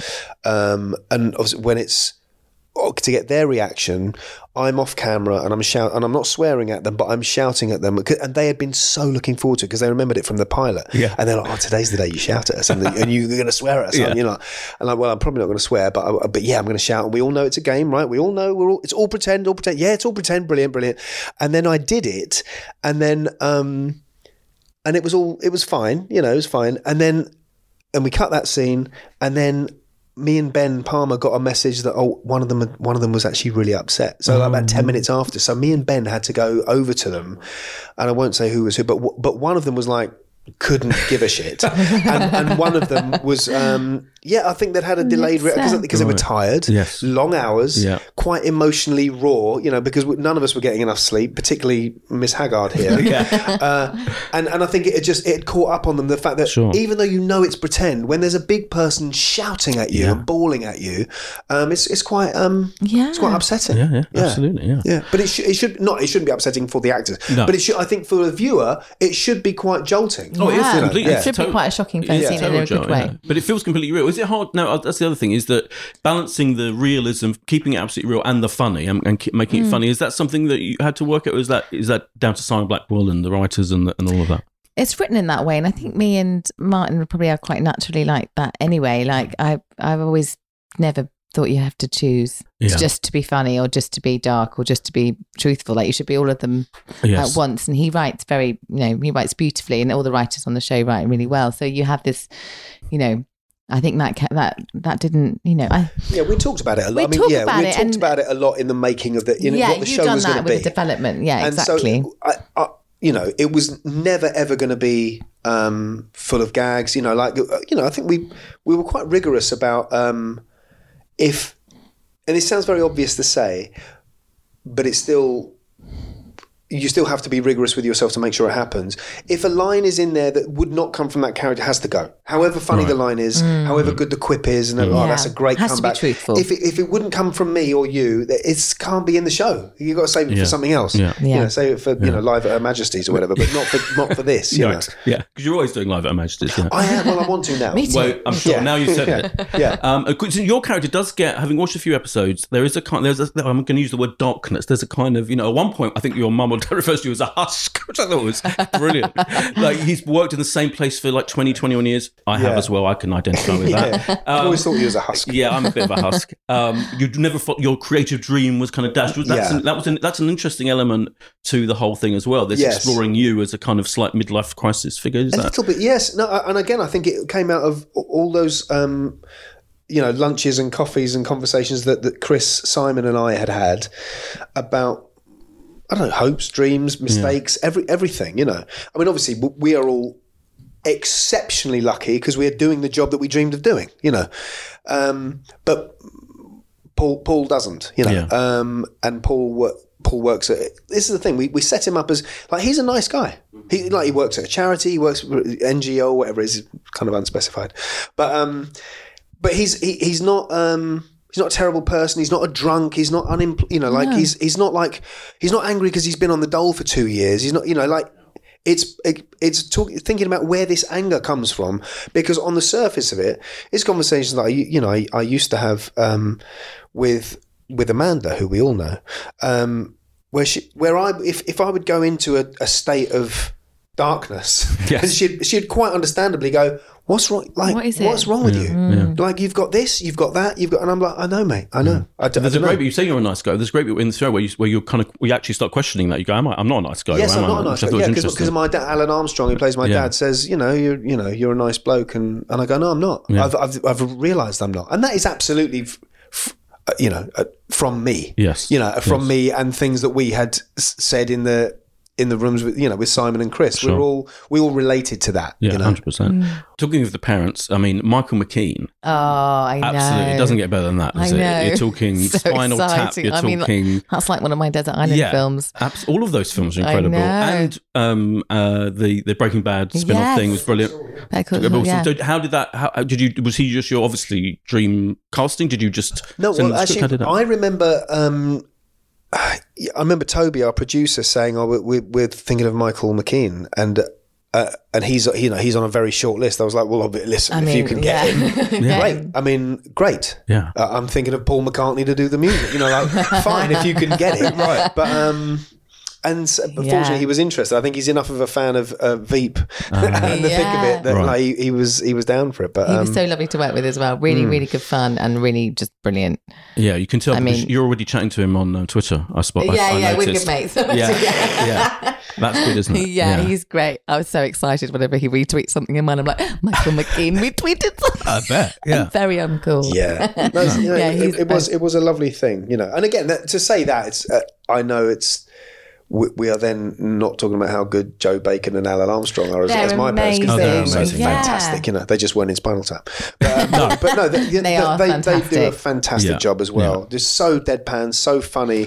That being, that especially well, Jo Bacon does. She does this thing so well. Of you know, for a very intelligent woman, and like she's very on the ball. She can play just slightly vacant superbly well, Yeah. like really well. You Yeah. know, not not a moron, No. but play someone who's just slightly three degrees absent. You know. She's excellent. Um, and Alan's, Alan's Alan's, playing this sort of naivety of not quite knowing what world he's arrived Yeah, in now. You know, like it's all ways and- changed, and, why was this wrong when I did this? You know, that that's the other thing we sort of explore, not in a scientific way, but in a com- comedy way. I guess we look at every generation must look at the pre- next generation. and Go, well, does that mean what I, how I did it was bad? Was Yeah. you know, Right, did I of bring you yeah. up wrongly? Yeah. You know, because Yeah. it was normal for Yeah. me yeah. um, which is totally, in my experience, very, very prescient and very present and very real. Yeah, You know, yeah. because I think about that the way I was brought up all the time, Of course, and how I bring my kids up, and What the and- differences Yeah, what the differences are, what the similarities are. Mm. Um, why we think certain things are bad now that we didn't yeah, think 25 maybe years our ago. parents had it a bit more right in some ways. Yeah, when you see people yeah. going, Tarquin, can you get off the table, please? Yeah. In a pub, and you're like, just tell him, Just to tell go. Pick him up, Just take him tell off the table. Yes. Like Yeah. boundaries. Oh, you know God, what I yeah. mean? I get so annoyed with that. Fair enough. Yeah, They're I'm gonna be a incredibly generation of really spoiled yeah. yeah, children. hundred percent. Yeah. So, Are yeah. you gonna? Do you think? Do you have to kind of warn your actual families, so to speak, that you're doing this and that it feels quite harsh? Because it does feel quite. It feels like closest to the two of you's actual real lives in a way, without saying it's all autobiographical. But do you have to go? By the way, there are there is stuff in here that you might recognise, and you know, it's it's it's fine. O- only, for me, only only stuff with my kids. I mean, my kids sort Yeah. of light-heartedly say we should be on a cut for this because this is, is we've inspired this. And with, if if we've ever got someone round and they and they say, "Oh, what are you doing?" and I say, "Oh, breeders," and they say, "Oh, what's that?" My kids all go. It's a show about how much he hates us, um, and I say, "Well, it's not quite. It's not quite that, to be fair, because but they, you know, they've they've watched it. They they Right. saw scripts and they." They love it. They're the only people I would. I, you know, my your- parents aren't here anymore, and I, Sure. I wouldn't have to do it to my siblings, really. So yeah, yeah. And I didn't. I'm not a co-creator, so it's a slightly different Yes, thing, isn't true. it? You know, Yeah. I, I and also my children are too young Too to watch yeah, it. yeah, yeah. but it does feel like a lot of it felt very real and true to Yeah. me. So yeah, yeah. I, th- I, th- I think from that point of view of, uh, as you said, of, of it being close to us, you know, like it's, it, I suppose it's every actor's slight, uh, b- the bane of their life slightly, and I've I've definitely had it in my life when they go, oh, you're just playing yourself, well, you know, but, and I think, well, if ever I'm going to be playing myself, is this, Yes, you know, like. I, I can't have any, there shouldn't, and again, he's not literally me, but um, he's a mixture of me, Simon, Chris, you know, like but there shouldn't be a wall up with me going, I'm only playing a. It's like, it has to be Yeah. absolutely as real as completely, humanly yeah, possible. yeah, and yeah. I have to have no vanity about it. Because part of the reason that we're doing the show is like, the- Yeah. There's no point pretending now. All the stuff that Paul does, especially more, even more so than Ali, that is not great parenting, that's what the show is about. You know, course, and we yeah. kind of want to, we want to show that. Do you know what Yeah. And, and that can only be like, yeah, guess who came up with that? We did. So th- of course that's going to be us. You know, Oh, I think a lot of people are going to watch it and think, "Oh my god, yeah, this is completely the, the reality of the situation." And I know I've it's spoken to a couple of to parent friends Right. of mine who, when I was describing it, Yeah. when we were developing it, um, they both, you know, these adults, they said, I'm really glad you're making that. yeah. I was like, why? I said, because it makes us feel less bad, you know. yeah. Is it in terms of the scripting of it? Like, like you know, did it, it, is it is it all? Because I know, for example, with the thick of it and Veep, um, I, I interviewed Armando Iannucci this week, in fact, and he was saying how he still writes the script and gets people gets the performers to do the script as it is, exactly as, and then he does a freer takes. Did you do it that way, or did you stick to the script closely? We, gener- we I feel generally like stuck, stuck to the to the script, didn't we? Yeah, we generally stuck to the script. Um, Yeah, I felt like we, we did. yeah. I mean, there'd be tiny bits of looseness in it, Yeah. but it wouldn't be like. I mean, I'm a big believer. You know, it became a sort of joke. When like, let's do a free one. Yeah, yeah. uh, but but I'm a big believer. I do really believe in that. Yeah, You know, I yeah. think once you've got it, Have a play. then Yeah. then have a play. I mean, I Yeah. think you should always be playing anyway. You know, yeah, but, yeah, of um, course. But that's yeah, I the mean- trick, isn't it, for the script to be so um, real and Yes. and believable that Yes. you don't have to improvise. on it. exactly. Yeah. I, I think I I think I notice it when I see um, in some comedies and more films, I suppose, more movies, where it it's you know what I call Oh, gag reel Yes. acting. You know, Yeah, gag reel. Improv. Yeah, You know, yeah. it's Yeah, like- a- saggy improv where Yeah. you basically just Yeah. go around in a slow circle and Yes. they should, should have just said the line. yeah, say the line. And scenes go Just on say and on, the they? line, Because they've improvised and, and there's a lot of likes everyone wants in to get there, bit in you it, know. you know. A Just of sort of like. lowers the tone of the writing slightly. You know, Yes, just like, yes. like, like, like. Yeah, yeah, that is the thing with films. I think American films, particularly. Yeah, Yeah, there's a lot. Too There's a lot of that. Yeah, there's a lot of that where you just you've got an eye on how funny you're going to be, as opposed to is, is it good for the scene? Yeah, you know. And I think if, if if the scene isn't king, you've lost. Yeah. it has to be the, the the objective of it is to get the scene over. If you can be funny on the way, brilliant. Yeah. But I, I feel. I mean, um, and I talked to Simon and Chris about this, and I I might. f- I don't know. I think they agree, uh, I, I, I, but I definitely feel I, I don't mind about not being funny. you know what I mean? Oh, I mean, completely, some of yeah, it is, some is, Yeah. you know, Well, some the of it, most of important course, thing is to gotta be funny. truthful, isn't Yeah. it? It's always Yeah. the thing. And then if you're funny on the way, that's great, isn't it? But you just want to tell the story. Totally. And some of us, it just will be funny. You know, kids will be swearing is funny. yeah. Sometimes shouting at ridiculous shit at a toddler is kind of funny because you know funny, there's yes. no logic. Totally. There's no logic to mm. shouting at a fucking baby. I, I also think now comedy comedies in general, people are much more used to the idea that they're going to have dramatic, emotional beats and not it doesn't have to be gag gag. gag. We're I mean, you're- allowed to do that Back to. Life was a, was a was a classic example of that, wasn't it? That's, that's yes, yeah, yeah. I mean, it's classified as a definitely it comedy, quite it- shocking yeah. at times, and Yeah. then and quite brutal, and then exactly. really, yeah. really silly. Yes. Yeah. Yes. So, but it can be all that within five minutes. yeah. Yeah. and I, and I yeah I really I like that about the world we're in now is more accepting of Yes. that and you know and shows like yours are, are really good at that because there'd be times that I would- you know I'd be watching Back to Life and certain moments where I was like oh she did, she really didn't care she really didn't care um, about whether this was a funny bit or not Right. about, or about letting the audience off with the sort of Exactly. relief of a laugh it's like you know they can, they can handle not laughing for three minutes it's Exactly. fine And then it's really fun undercutting something. You see, so hmm. I get such a kick out of that when I'm writing, kind of just letting something bet, be yeah. the thing, and then just going, how can I pop it? Like life does all the time. Like when you have kids, and you know, my husband's mum died, and then we, our kid does a poo on the floor. Like you know, like life is like that. Like Yeah. something terrible and dramatic, and Yeah. something ludicrous happens. That's Yes. what happens. it is everything at and once that isn't is it what's yeah. interesting about it. So why would you ever avoid that? Because Yeah. that's the best bit of it. Yeah, completely. Um, now this is like a ten-part series, am I right? Yes. Series one. Would you Yeah. like it to be an ongoing thing that carries Uh, on? for- yes, yeah. I think we would. That's that's the hope. Yeah. That's the hope Yeah. stroke plan. Yeah, okay. yeah, yeah, yeah, yeah. yeah. And you're saying for that, you that, you know, and because TV feels like where it's at. I mean, you know, you've you've both been in in pretty great TV shows, but Hmm. Yes. does it feel like the way to you that you know it's been a cliche, the peak TV, the golden age, all of that? It does, but it does It feel feels, that. It does pretty, feel it like feels that, like a pretty good it? time. If you're lucky Yeah. enough to be doing quite well in it, Yeah. it, it's a good world to be in. Yeah. For the, all the reasons that everyone says, you can just kind of tell a story in a sort of uh, a not pinched way. You know, you can. Get it made faster, I think, I gather. Yeah. I've never made a film, although I'd love to. Uh, but I gather everyone's like, oh, you know, when it, when a telly idea gets greenlit, it happens. Right. Yeah. It's less Yeah. complicated. Yes. Yes. And it's, yeah, it's a lovely way of telling a story. Yeah. And you Well- don't have to feel you've got to do it in ten minutes. Yeah, It's like- exactly. yeah, you because the episodes generally now they we do a few more episodes than we used to, and uh, Yeah, that's interesting, isn't it? Because ten is that is a different thing, isn't it? For especially for, It is a for different British thing. shows, It that is a an That's like the Totally. British yeah. America hy- hybrid, Yeah. it feels, doesn't yes, well they've come more towards us, and we've Yeah, gone more towards yeah. them. Yeah, because Is I that think in- instantly more difficult and challenging? Is that a big a big difference from I six think, to I, ten? yes, I think it is. And again, I, you know, I didn't, I didn't write the show, uh, but but the from what um, Yes. Simon and the writers' room, uh, from what they tell me, uh, it's is there's that normal thing where past six and seven, what do we do now? Do you know what I mean? There's, Yeah. there's Well, that the inevitable arc sort of hump. Yeah, You're so used to an arc Yes. being six, I suppose, aren't you? So to, then it changes. yeah, yeah. So then That what happens in quite- s- yeah. episode seven and eight? You know, like it, it become has to become a different animal sort of Yeah. thing. You know. yeah. Right. If Showtime came to you and said, "We want ten episodes all of a sudden of Back to Life," would you just go, "No, I'm not"? I um, I probably would say six because I Yeah. feel like I know what I want to say in this next season in six. I could do could do seven, Yeah. but I think I probably wouldn't want to do more. I'd want to keep it keep it keep it you know just Yeah. for me because that's Fair. what I've Sure. been Yeah. used to. And that show, that The Office, for example, that was a classic six, six, wasn't it? I mean, he's, Yeah, he's still totally, yeah. Richard- Richard's It- it still was, I doing. mean, and you know, I think his- when we made that, no one thought about doing any other. I mean, there, there was just no. That was the no number. questions, yeah, yeah. that was just seemed to be the number, Yeah. and it has been here for decades, I suppose. Um, I don't really know why, but yeah, I mean, I, I think I've got that in my DNA. Mm. Like, oh, it's six episodes, you know. yeah, And I probably, I'm sure I would have gone, or should we do six of these, you know? And it was probably Chris and Simon that went, yeah, but Yeah, because again, they work more on American of TV course. Yeah. um, in, in terms of actually creating the TV. I'm, I've done American TV, but I didn't create it, and so I think they see the strength of, you know, of not Yeah. making everything so small. Because I mean, I think there's something rather beautiful. You know, again, anyone who grew up with Fawlty Towers as the template, mm. right? Then you kind of think.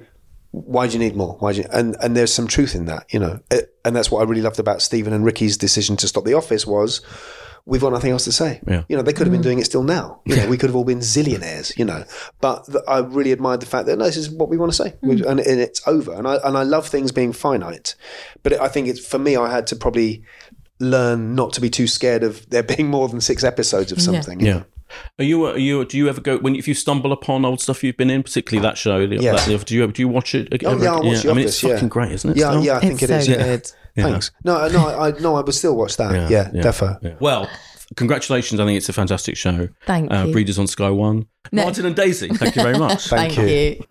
That was Martin Freeman and Daisy Haggard, which takes us into this week's reviews. So, unfortunately, it is a Sky slash Now TV triple bill this week. So, apologies to those of you who don't have either of those. We're not being sponsored by them. Yes, this is not like Boyd's not been given a I'm massive not being check paid, for this. But there are only. I just feel like full disclosure. The only interesting new series this week were all on Sky. It's just Yeah. like, so That's you know, fair. sorry Netflix, Amazon Prime. Sorry about that. I should have been clear. Sky is a satellite service, so people with televisions, what they do is they uh, they, they get it beamed into their houses Here and it we them to go. watch. I mean, he's patronising the best of times. This is like a You special. can get Now TV on your laptop as well. So Yes. I'm Yes, fine. yes, yes. Very good absolutely point. fine. Yeah.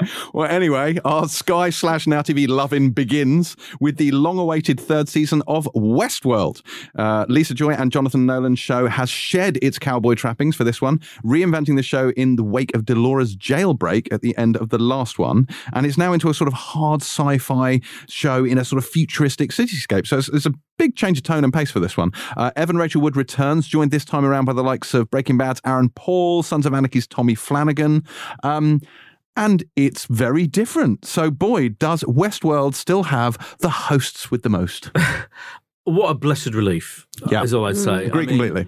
I I really did not like season two of Westworld. I, I found it. Go But do you feel like like the narrative around it has You've got changed two a bit? words out there, boys. No, but No, I'm no, saying, fine, it's no, fine. we all talked Yeah. about this on the show. But Yeah. I went like when we watched it, when you Yeah. and I and Terry watched it, Yeah. like we did enjoy it. And some of the episodes, like particularly the ones where you know where Thandie Newton goes to the the Shogun world, like Mm. Yeah. we were like, this is amazing television. It's really good. Yeah, that was there was one brilliant episode. Yeah, the Native American one. Yeah. right. Uh, but I remember at the time, I, I think I, I'm pretty sure at the time I expressed my fr- increasing frustration with it. Yeah. that it got That's more slow and, more. and it just labyrinthine. got overly labyrinthine, mm. and it was the puzzle box.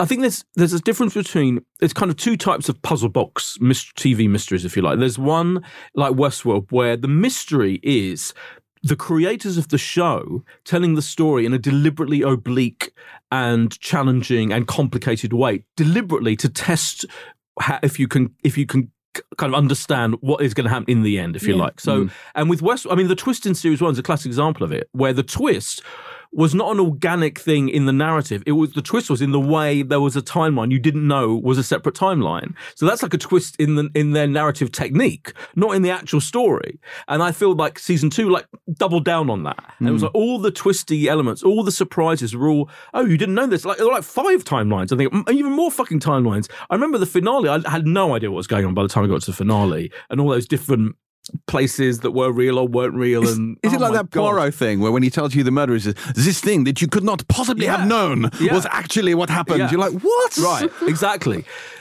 Apologies to all French listeners. Plus, I felt they really did uh, milk that setting, the visually, the the west to the western setting and the genre to, to to its death. I mean, it felt quite frustrating and tedious, and I could only do so much of um, what's his name wandering around looking confused. um, Jeffrey Wright's character, Yeah. Bernard, Bernard. Bernard, love Bernard. Um, so this arrives, season three arrives, and I think explicitly the creators have addressed this fact because immediately it's a coherent, quite old-fashioned, I mean, um, story about how the the um, the un, the the robots, effectively, what are they called, the hosts. The hosts, yes. Thank you. robots. They are robots. They're the most sophisticated robots in the history of the whatever. Even more than like replicants in Blade Runner, etc. Even more than the things in Altered Carbon. I mean, they are, but to all intents and purposes, human, aren't they? But with mechanical things because they've still got emotions. And I mean, Evan Rachel Wood's character is now central, and she is enacting her revenge. She wants to destroy the human race, basically. And um, there's various people setting out to stop her. The corporation that ran Westworld and owned Westworld. That's it. It's like she is gonna. She is now in the real quotes world, um, away from Westworld itself, the theme, the park, and she is um, a danger to all humans. Especially, she's definitely wreaking revenge, particularly on the ones who went to the park and abused her. Um, and and and it's fair, and it's much easier to follow. It's still got mysterious elements. There are still they introduce his character. So Aaron Paul's character, you're not quite sure who he is and what he is and what he's doing. He's he's having kind of um, visions. I think. It's Yes, he seems like an ex-soldier suffering from some Yeah. amount of PTSD Right. and grieving for his lost Yeah. comrades, and Right. having difficulty readjusting into society. But how he fits in with the story is is, is kept Mm. from you a little bit, you know, without wanting to spoil it.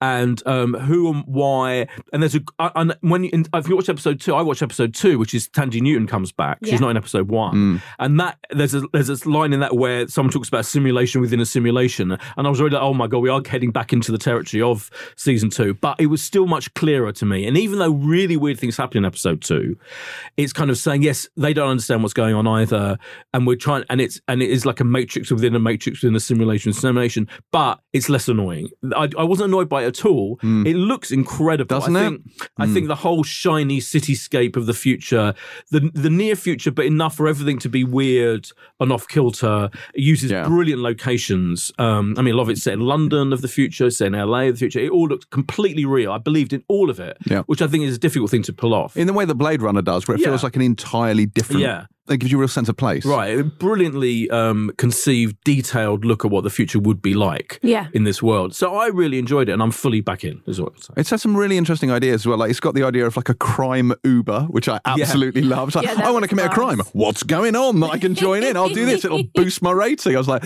this is something someone's actually going to do. Yeah. Uh, so I enjoyed that. But I think the prologue for this was a real statement of intent. So there's a prologue where Dolores pays someone a visit at their house. And there is nothing about that sequence that wasn't brilliant. Like it was it was slightly opaque at first what's going on? She was really sinister and just it I, I I love the character of Dolores, and I love the the journey that she's been on from when we first meet her as this kind of like you know farm girl sort of victim character to this absolutely hard as nails kick ass machine.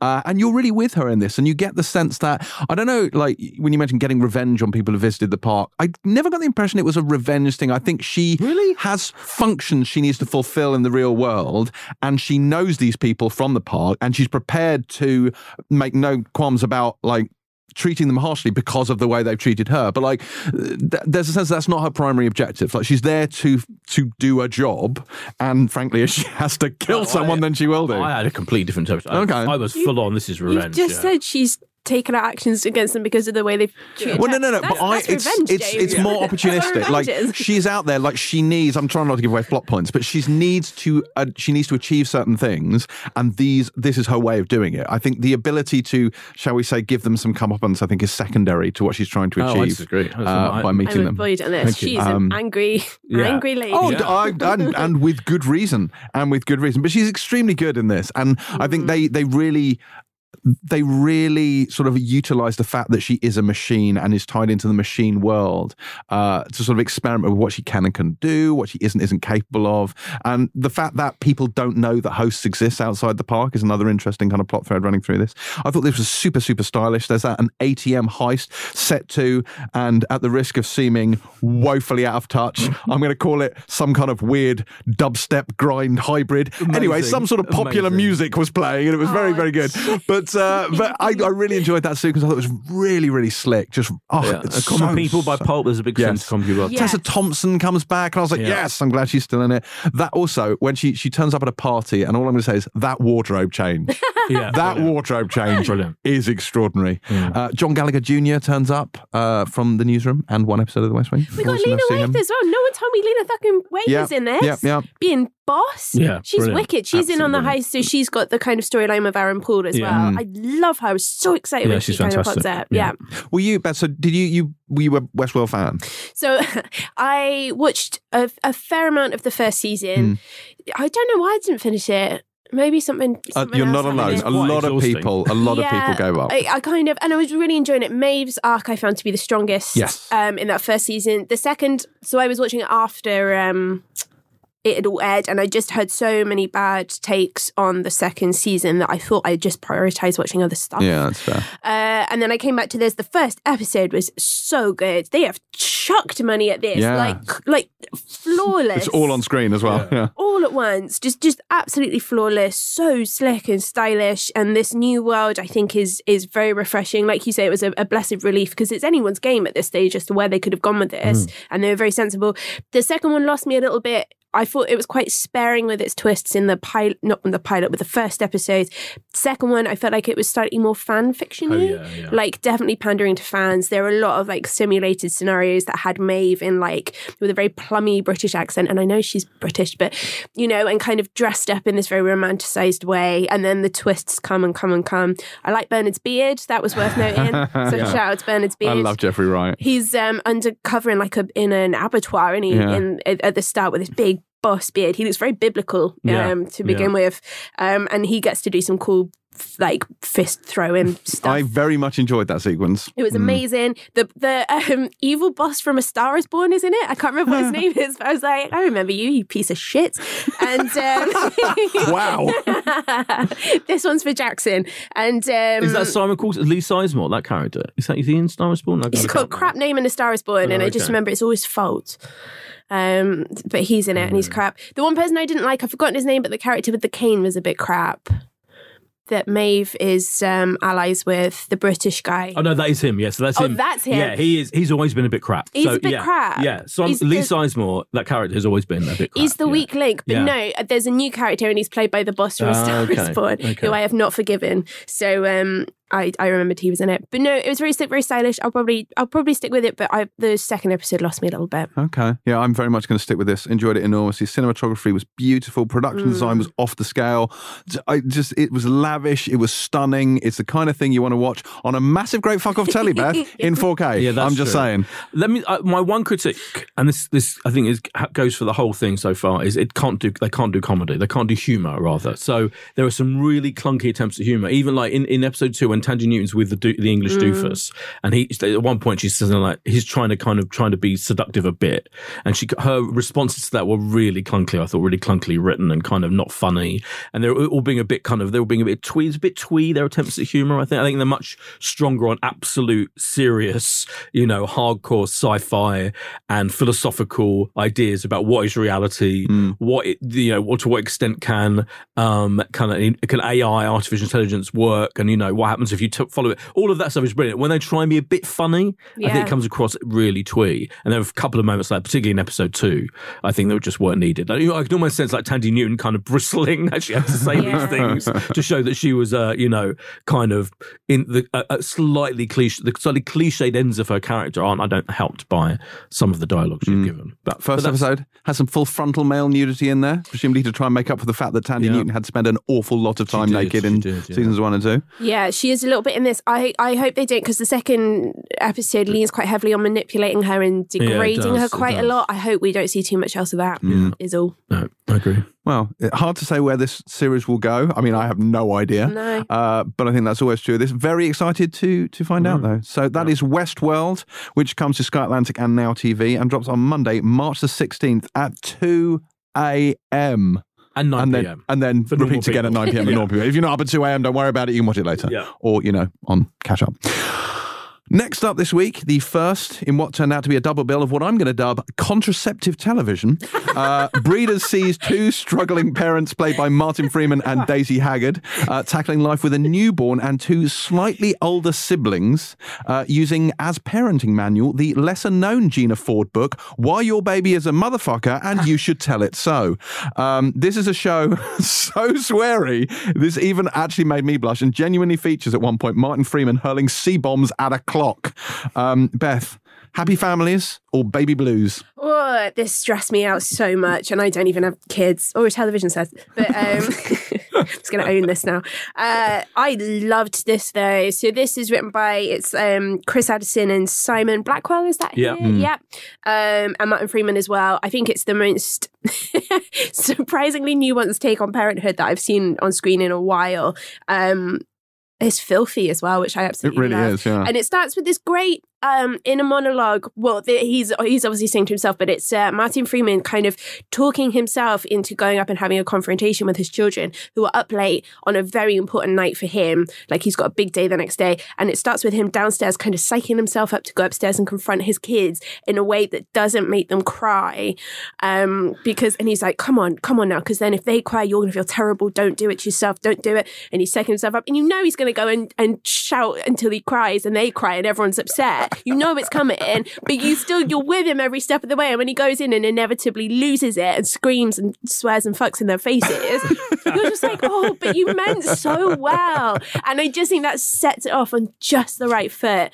Um, it was so brilliantly written. I love the swears. I think the swears are are parenting, isn't it? Whether you you say them out loud or not, it's just those first 18 years of your life. I imagine are one big swear. Um, loved this absolutely loved this um and it was good to see martin freeman do something because he's so skittish isn't he? His whole demeanor is skittish and he's saying this thing and then he's over you know another thing and then just very quick mood changes and his face is doing a million things at once. And that conflict that he wears so well i think just makes him perfect for this. I, I really enjoyed it even though as i say stressed me the fuck out. Yeah, I, I 100% agree. I remember, I a you know classic name drop. I interviewed um, Freeman on the set of Sherlock years ago, and I never forget. It was so clear in my mind that um, we interviewed him in the cafe next to in Baker in the Baker Street set. You know, it's the cafe they use constantly that where he would meet Oh, Sherlock. And yeah, it was Yeah. fantastic. So I had a quite quite a big chat with him, and he was brilliant. And then until his kids ca- came in from school, we picked up from school, and they ran in. I was we were across a, a table in this cafe, and he got really stressed out because he didn't want the journalist, i.e., me, know, not in any you know horrible way. Or I'm just with you. Uh, you know, I, I'm you know, quite well. He's just really stressed out with the idea of anyone seeing him and his kids. You know, because it's just stressful. You know, having your kids interrupting a professional moment. And when I interviewed him for for this podcast, it was clear that he's using his own experiences like that, of just the stress, the daily stress of being a parent. is so brilliantly done, and it's such a simple concept, really. And it's kind of like the concept of Motherland, really. You know, the Sharon Horgan show as well. But that obviously is much more focused literally on the mothers, w- with one exception. And even he is kind of like, you know, he's he, he's their mother effectively. Um, gender gender heteronormative stereotypes. Um, forgive me for, for for using those, but this the idea is literally let's do an ultra realist look at the daily nightmares of parenting, and it's brilliant, and it's it's all in the writing and the performances. I think he and Daisy Haggard, who I love Back to Life, Daisy's own show that, that we I think we reviewed last year, didn't we? Um, was a brilliant piece of TV. That that that, and she's doing another series. I'm really excited about that. But the chemistry between her and Martin Freeman, they do know each other. They've known each other for a while in real in in real life. It's so effortless. You totally believe they are a couple. As much you know, as much as loads, they just reminded me of real couples I know with kids. It's so brilliantly observed. I think um, Simon Blackwell and Chris Addison's directing a lot of it. I think they've done such a great job of. It looks great. It's shot in London. It makes London look really nice, but not not like so you're sitting back going, "Oh, that looks nice." It's still every single scene works for being either funny or brilliantly observed or dramatic. Michael McKean pops up from Spinal Tap as a dad, as a dodgy dad, a good for nothing, dad. I mean, he is an absolute fucking legend from, of course, um, the Breaking Bad prequel as well. Although his character died, and um, I just love it. Yeah, it's really, really great. And and you're right, see Martin Freeman in just. I feel like the character that's very close to him, and that moment. That's why I mentioned that moment. It felt like that. That little moment was something something out of this show, and and and I think it's great. Yeah, it's it is. I I got that like I watching this because Martin Freeman has talked in interviews about how it irritates him the way when people come up to him they expect him to be Tim from The Office. They expect him to be Doctor Watson. He's, that's not who he's like. And funnily enough, I do. I like. I don't know him in the slightest, but I felt this felt like a really genuine role. Like this was there was much more of Martin Freeman in this than maybe anything else he's ever done. Yeah. Um, this shocked me quite a lot, and I don't and like and like don't get me wrong, I have absolutely no problem with swearing, and uh, as anyone who listens to this podcast and the explicit rating, which I think I'm responsible for, and Terry uh, will know. But Wait till you hear my interview with Ricky Gervais. oh, I'm sure. But but like there's a level of swearing in this that I was a bit like Jesus Christ, and I don't know. I found this stressful because I was like. Initially, I was quite thrown by the level of genuinely awful parenting on display in this in this TV show, but it's deliberately exaggerated. And the idea is that they're trying to externalize what parents internalize. Uh, but they're saying that this is what you want to. And they had this discussion with his wife about what duvet they would smother their children with. and like, and I get it, I get it. But like, I was looking at it thinking, you're a terrible parent, and your wife is enabling you. And frankly, that is really, really upsetting me. but but I, I went with it after that. And and a there's sense of humour. I know, but well, therein lies the problem, doesn't it, boy? Yes. Um, it does explore the mental toll that parenting does take on people, and how it's something that maybe doesn't probably get explored. Uh, I also thought I thought I thought hats off to the division of labour in this particular relationship. I was like, fair play to him. He's taken half of all the sort of night watches. Although, and I've got to ask, in what household do two children who looked about what? Four and seven, something like that, are up all night and not sleeping. Like, I mean, a newborn, sure, but like none of these kids were ever in bed. I was like, what kind of house are you running here? I remember being seven, eight years old and always wanting to stay up as late as possible. That's just a thing, isn't it? Some kids have that I, thing. I went to bed on time. Yeah, of course you did. yeah, I mean, you know. Um, but yes, this uh, it, it was it was it was very very well written, very well observed, and it just is, as Beth very correctly says, extremely stressful. um, but yes, that's that's Breeders, and Breeders drops on Sky One on Thursday, March the 12th. Finally, this week we have Mrs. Fletcher, a show that aired in the US last year and stars Kathryn Hahn as a single mother experiencing empty nest syndrome when her son, who, and I feel it's necessary to point this out, is a horrific little shitbag who at no point did I ever not want to punch repeatedly in the face. When he heads off to uni, most people would, of course, have celebrated, but she was slightly upset and she has to discover a new life of her own. Now, this comes to us from the leftovers Tom Perrotta. Um, and uh, quite frankly, if the last show didn't make you want to swear off having children, then this one absolutely will. Um, and apropos of nothing, this episode contains an unexpected hit of hardcore pornography, which I have to say took me rather by surprise and added some delightful awkwardness to my morning commute while I was watching Wow. this. Oh my god. 'Cause- I thought you were going to say you watched it in the office. And, It's you know, pretty fucking cleaner walked by it. explicit, Oh, and. I was watching it on the train, and it was suddenly like, "Whoa, what the hell is happening?" Um, so, Boyd, what did you make of this? And by that, I mean the show, not so much the porn.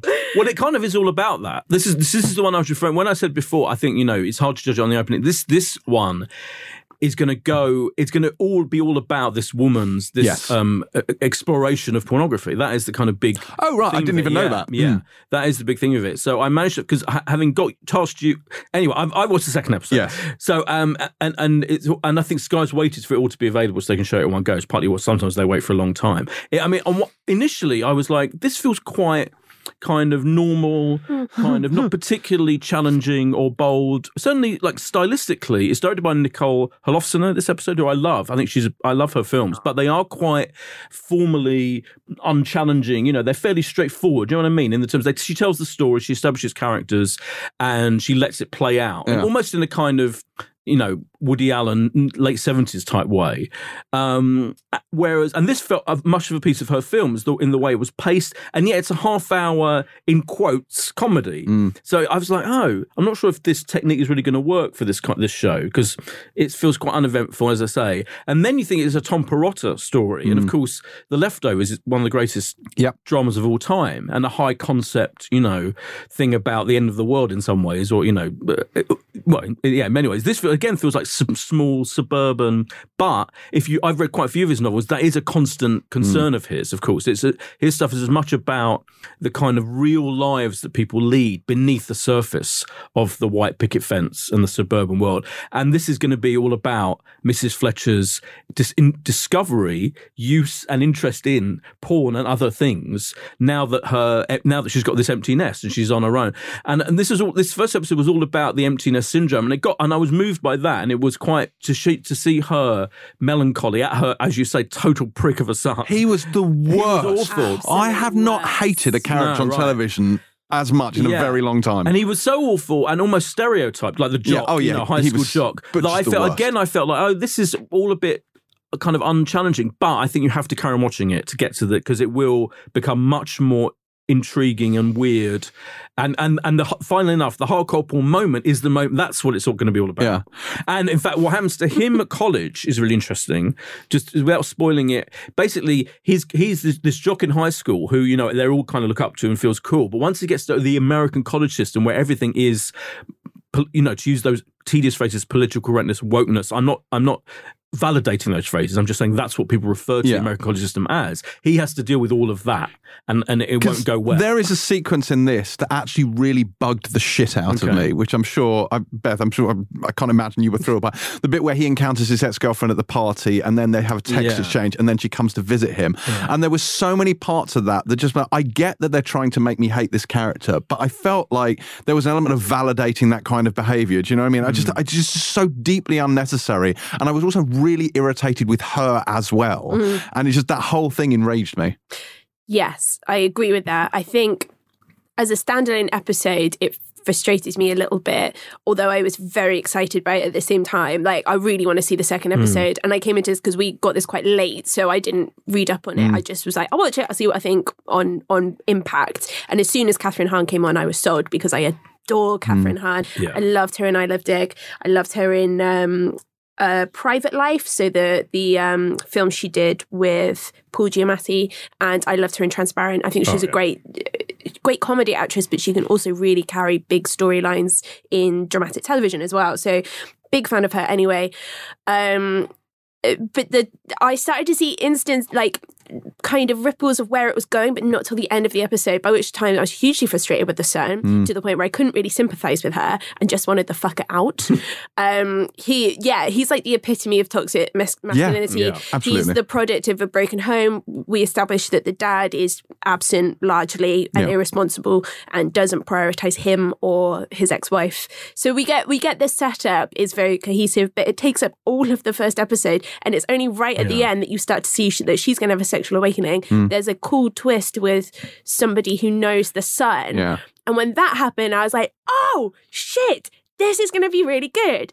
And then the episode ended, and I was like, oh, for Yeah. fuck's sake! So. Yeah, as a standalone episode, I wasn't quite sold. Yeah. Other It's really than- frustrating because I think they could have. They what I I feel. I you know. I mean, who am I still? But I think they could have cut down. We know how f- what prick the sun is. Yeah. You don't need that many sequences showing what prick the sun is. Tone it down. Tone and then, that down. Mm. Get to her story quicker. Yeah. And it would have been so much better that first because I think it's going to be really good as it carries. Yeah, it doesn't do a good job of setting up the show until the very end, and you're not quite sure where it's going. Yeah. This is it. She's just a doormat. You're just watching Yeah. Kathryn Hahn be a be a drippy doormat, which you know she's she's not programmed to be in any shape or form. So yeah, you just kind of get this build. I will be interested to see him immersed in the college system. It reminded me a bit of you know Twenty One Jump Street, where they go back to high school Yes. and they're like, "What? Everyone's gay and cool and like Yeah, friends yeah. with That's each exactly other." what it's like, And yeah. cliques aren't, aren't a thing anymore. Um, so I'm interested to see how he kind of recalibrates himself, which I hope he does. Obviously, he can't get any worse.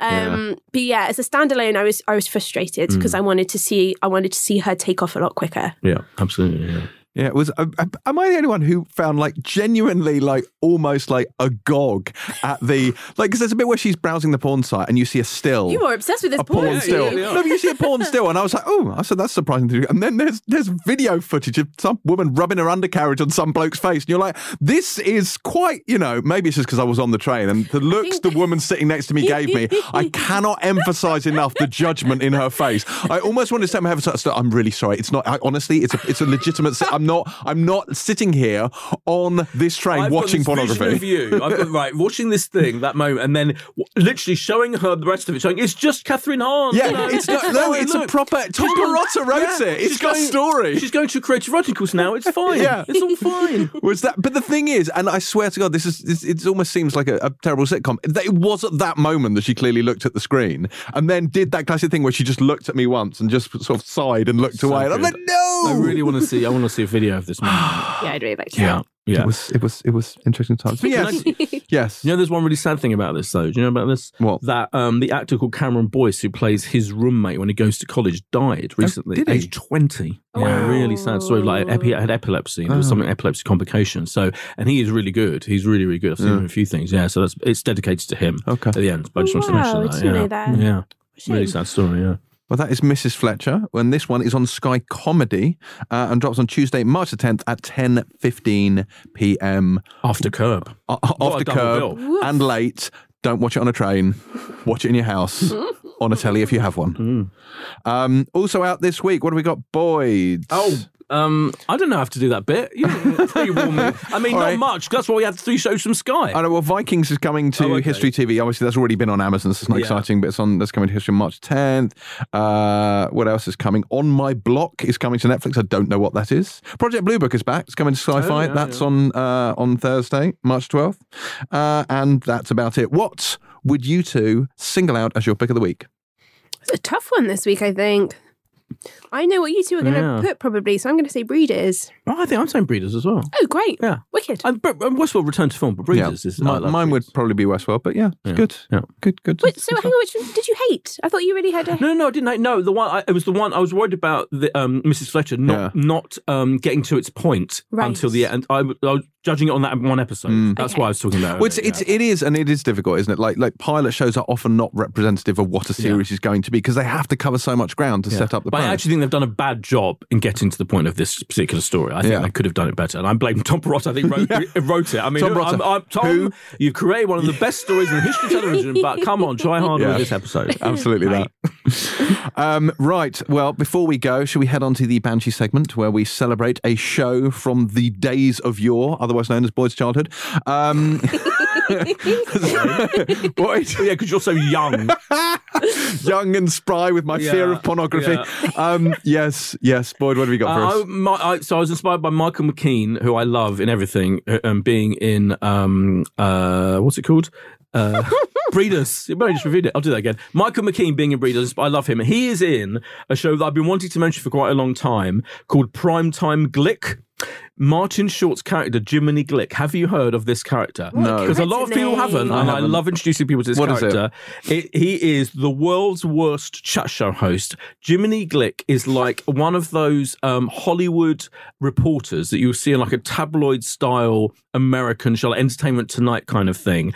Completely moronic. Um, has been interviewing um, famous people, mostly in junkets for like most of his life. He's completely like obsessed with the world of Hollywood and stars. Is I mean, he happens to be grotesquely obese, but that's neither here nor there. Is Martin Short in a big fat suit.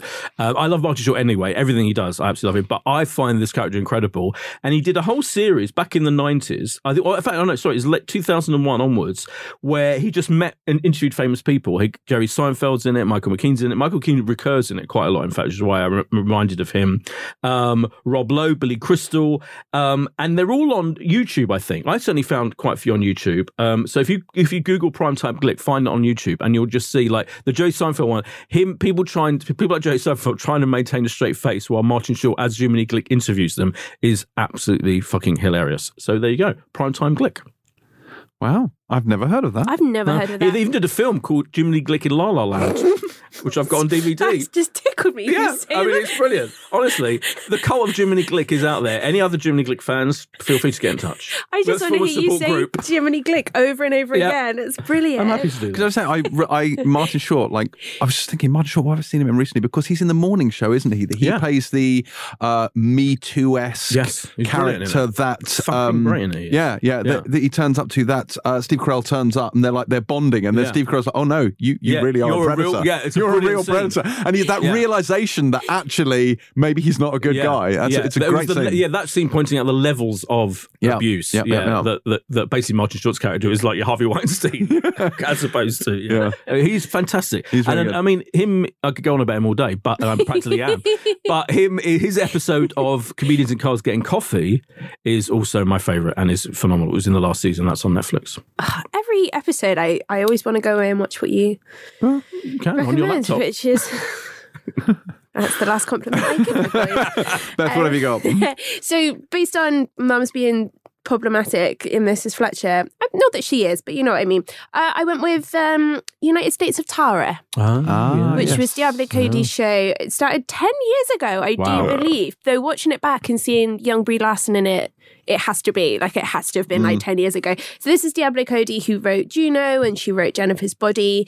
Um, it stars Toni Collette uh, post Muriel's wedding, pre Hereditary, um, playing Tara. She has a condition where her personality kind of splinters off into various different kind of split style, style I guess. But she turns into various different manifestations of her character when she's triggered by something that happens. Um, usually, if one of her kids kind of acts out or something that she can't really control in her life that she can't really cope with, one of these personalities like takes over.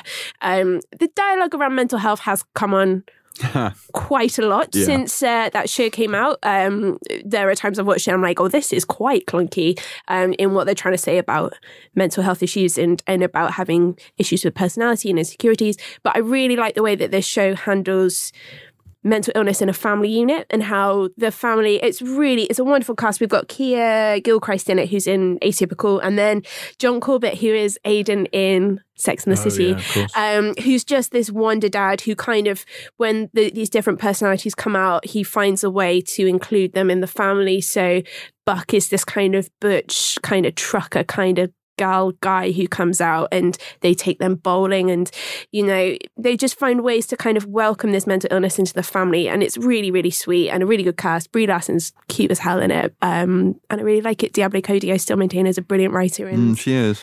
and uh, yeah it's on uh, Amazon Prime all of it so you can watch it I've never seen that. I've always meant to, actually. I missed it at the time. I watched the first few episodes. It was great. It was really good. three yeah. seasons it yeah. got, I think. Which, Yeah, it did, um, yeah. I was No, surprised right. to see, but I, I think it was on a weird channel here, like, or even did even get a channel a proper? Yeah, back then. Uh, yeah, It was like Showbiz, I think it was on. Yeah, but now it's all like on. Uh, yeah, Amazon that's Prime. brilliant. Yeah. Yeah.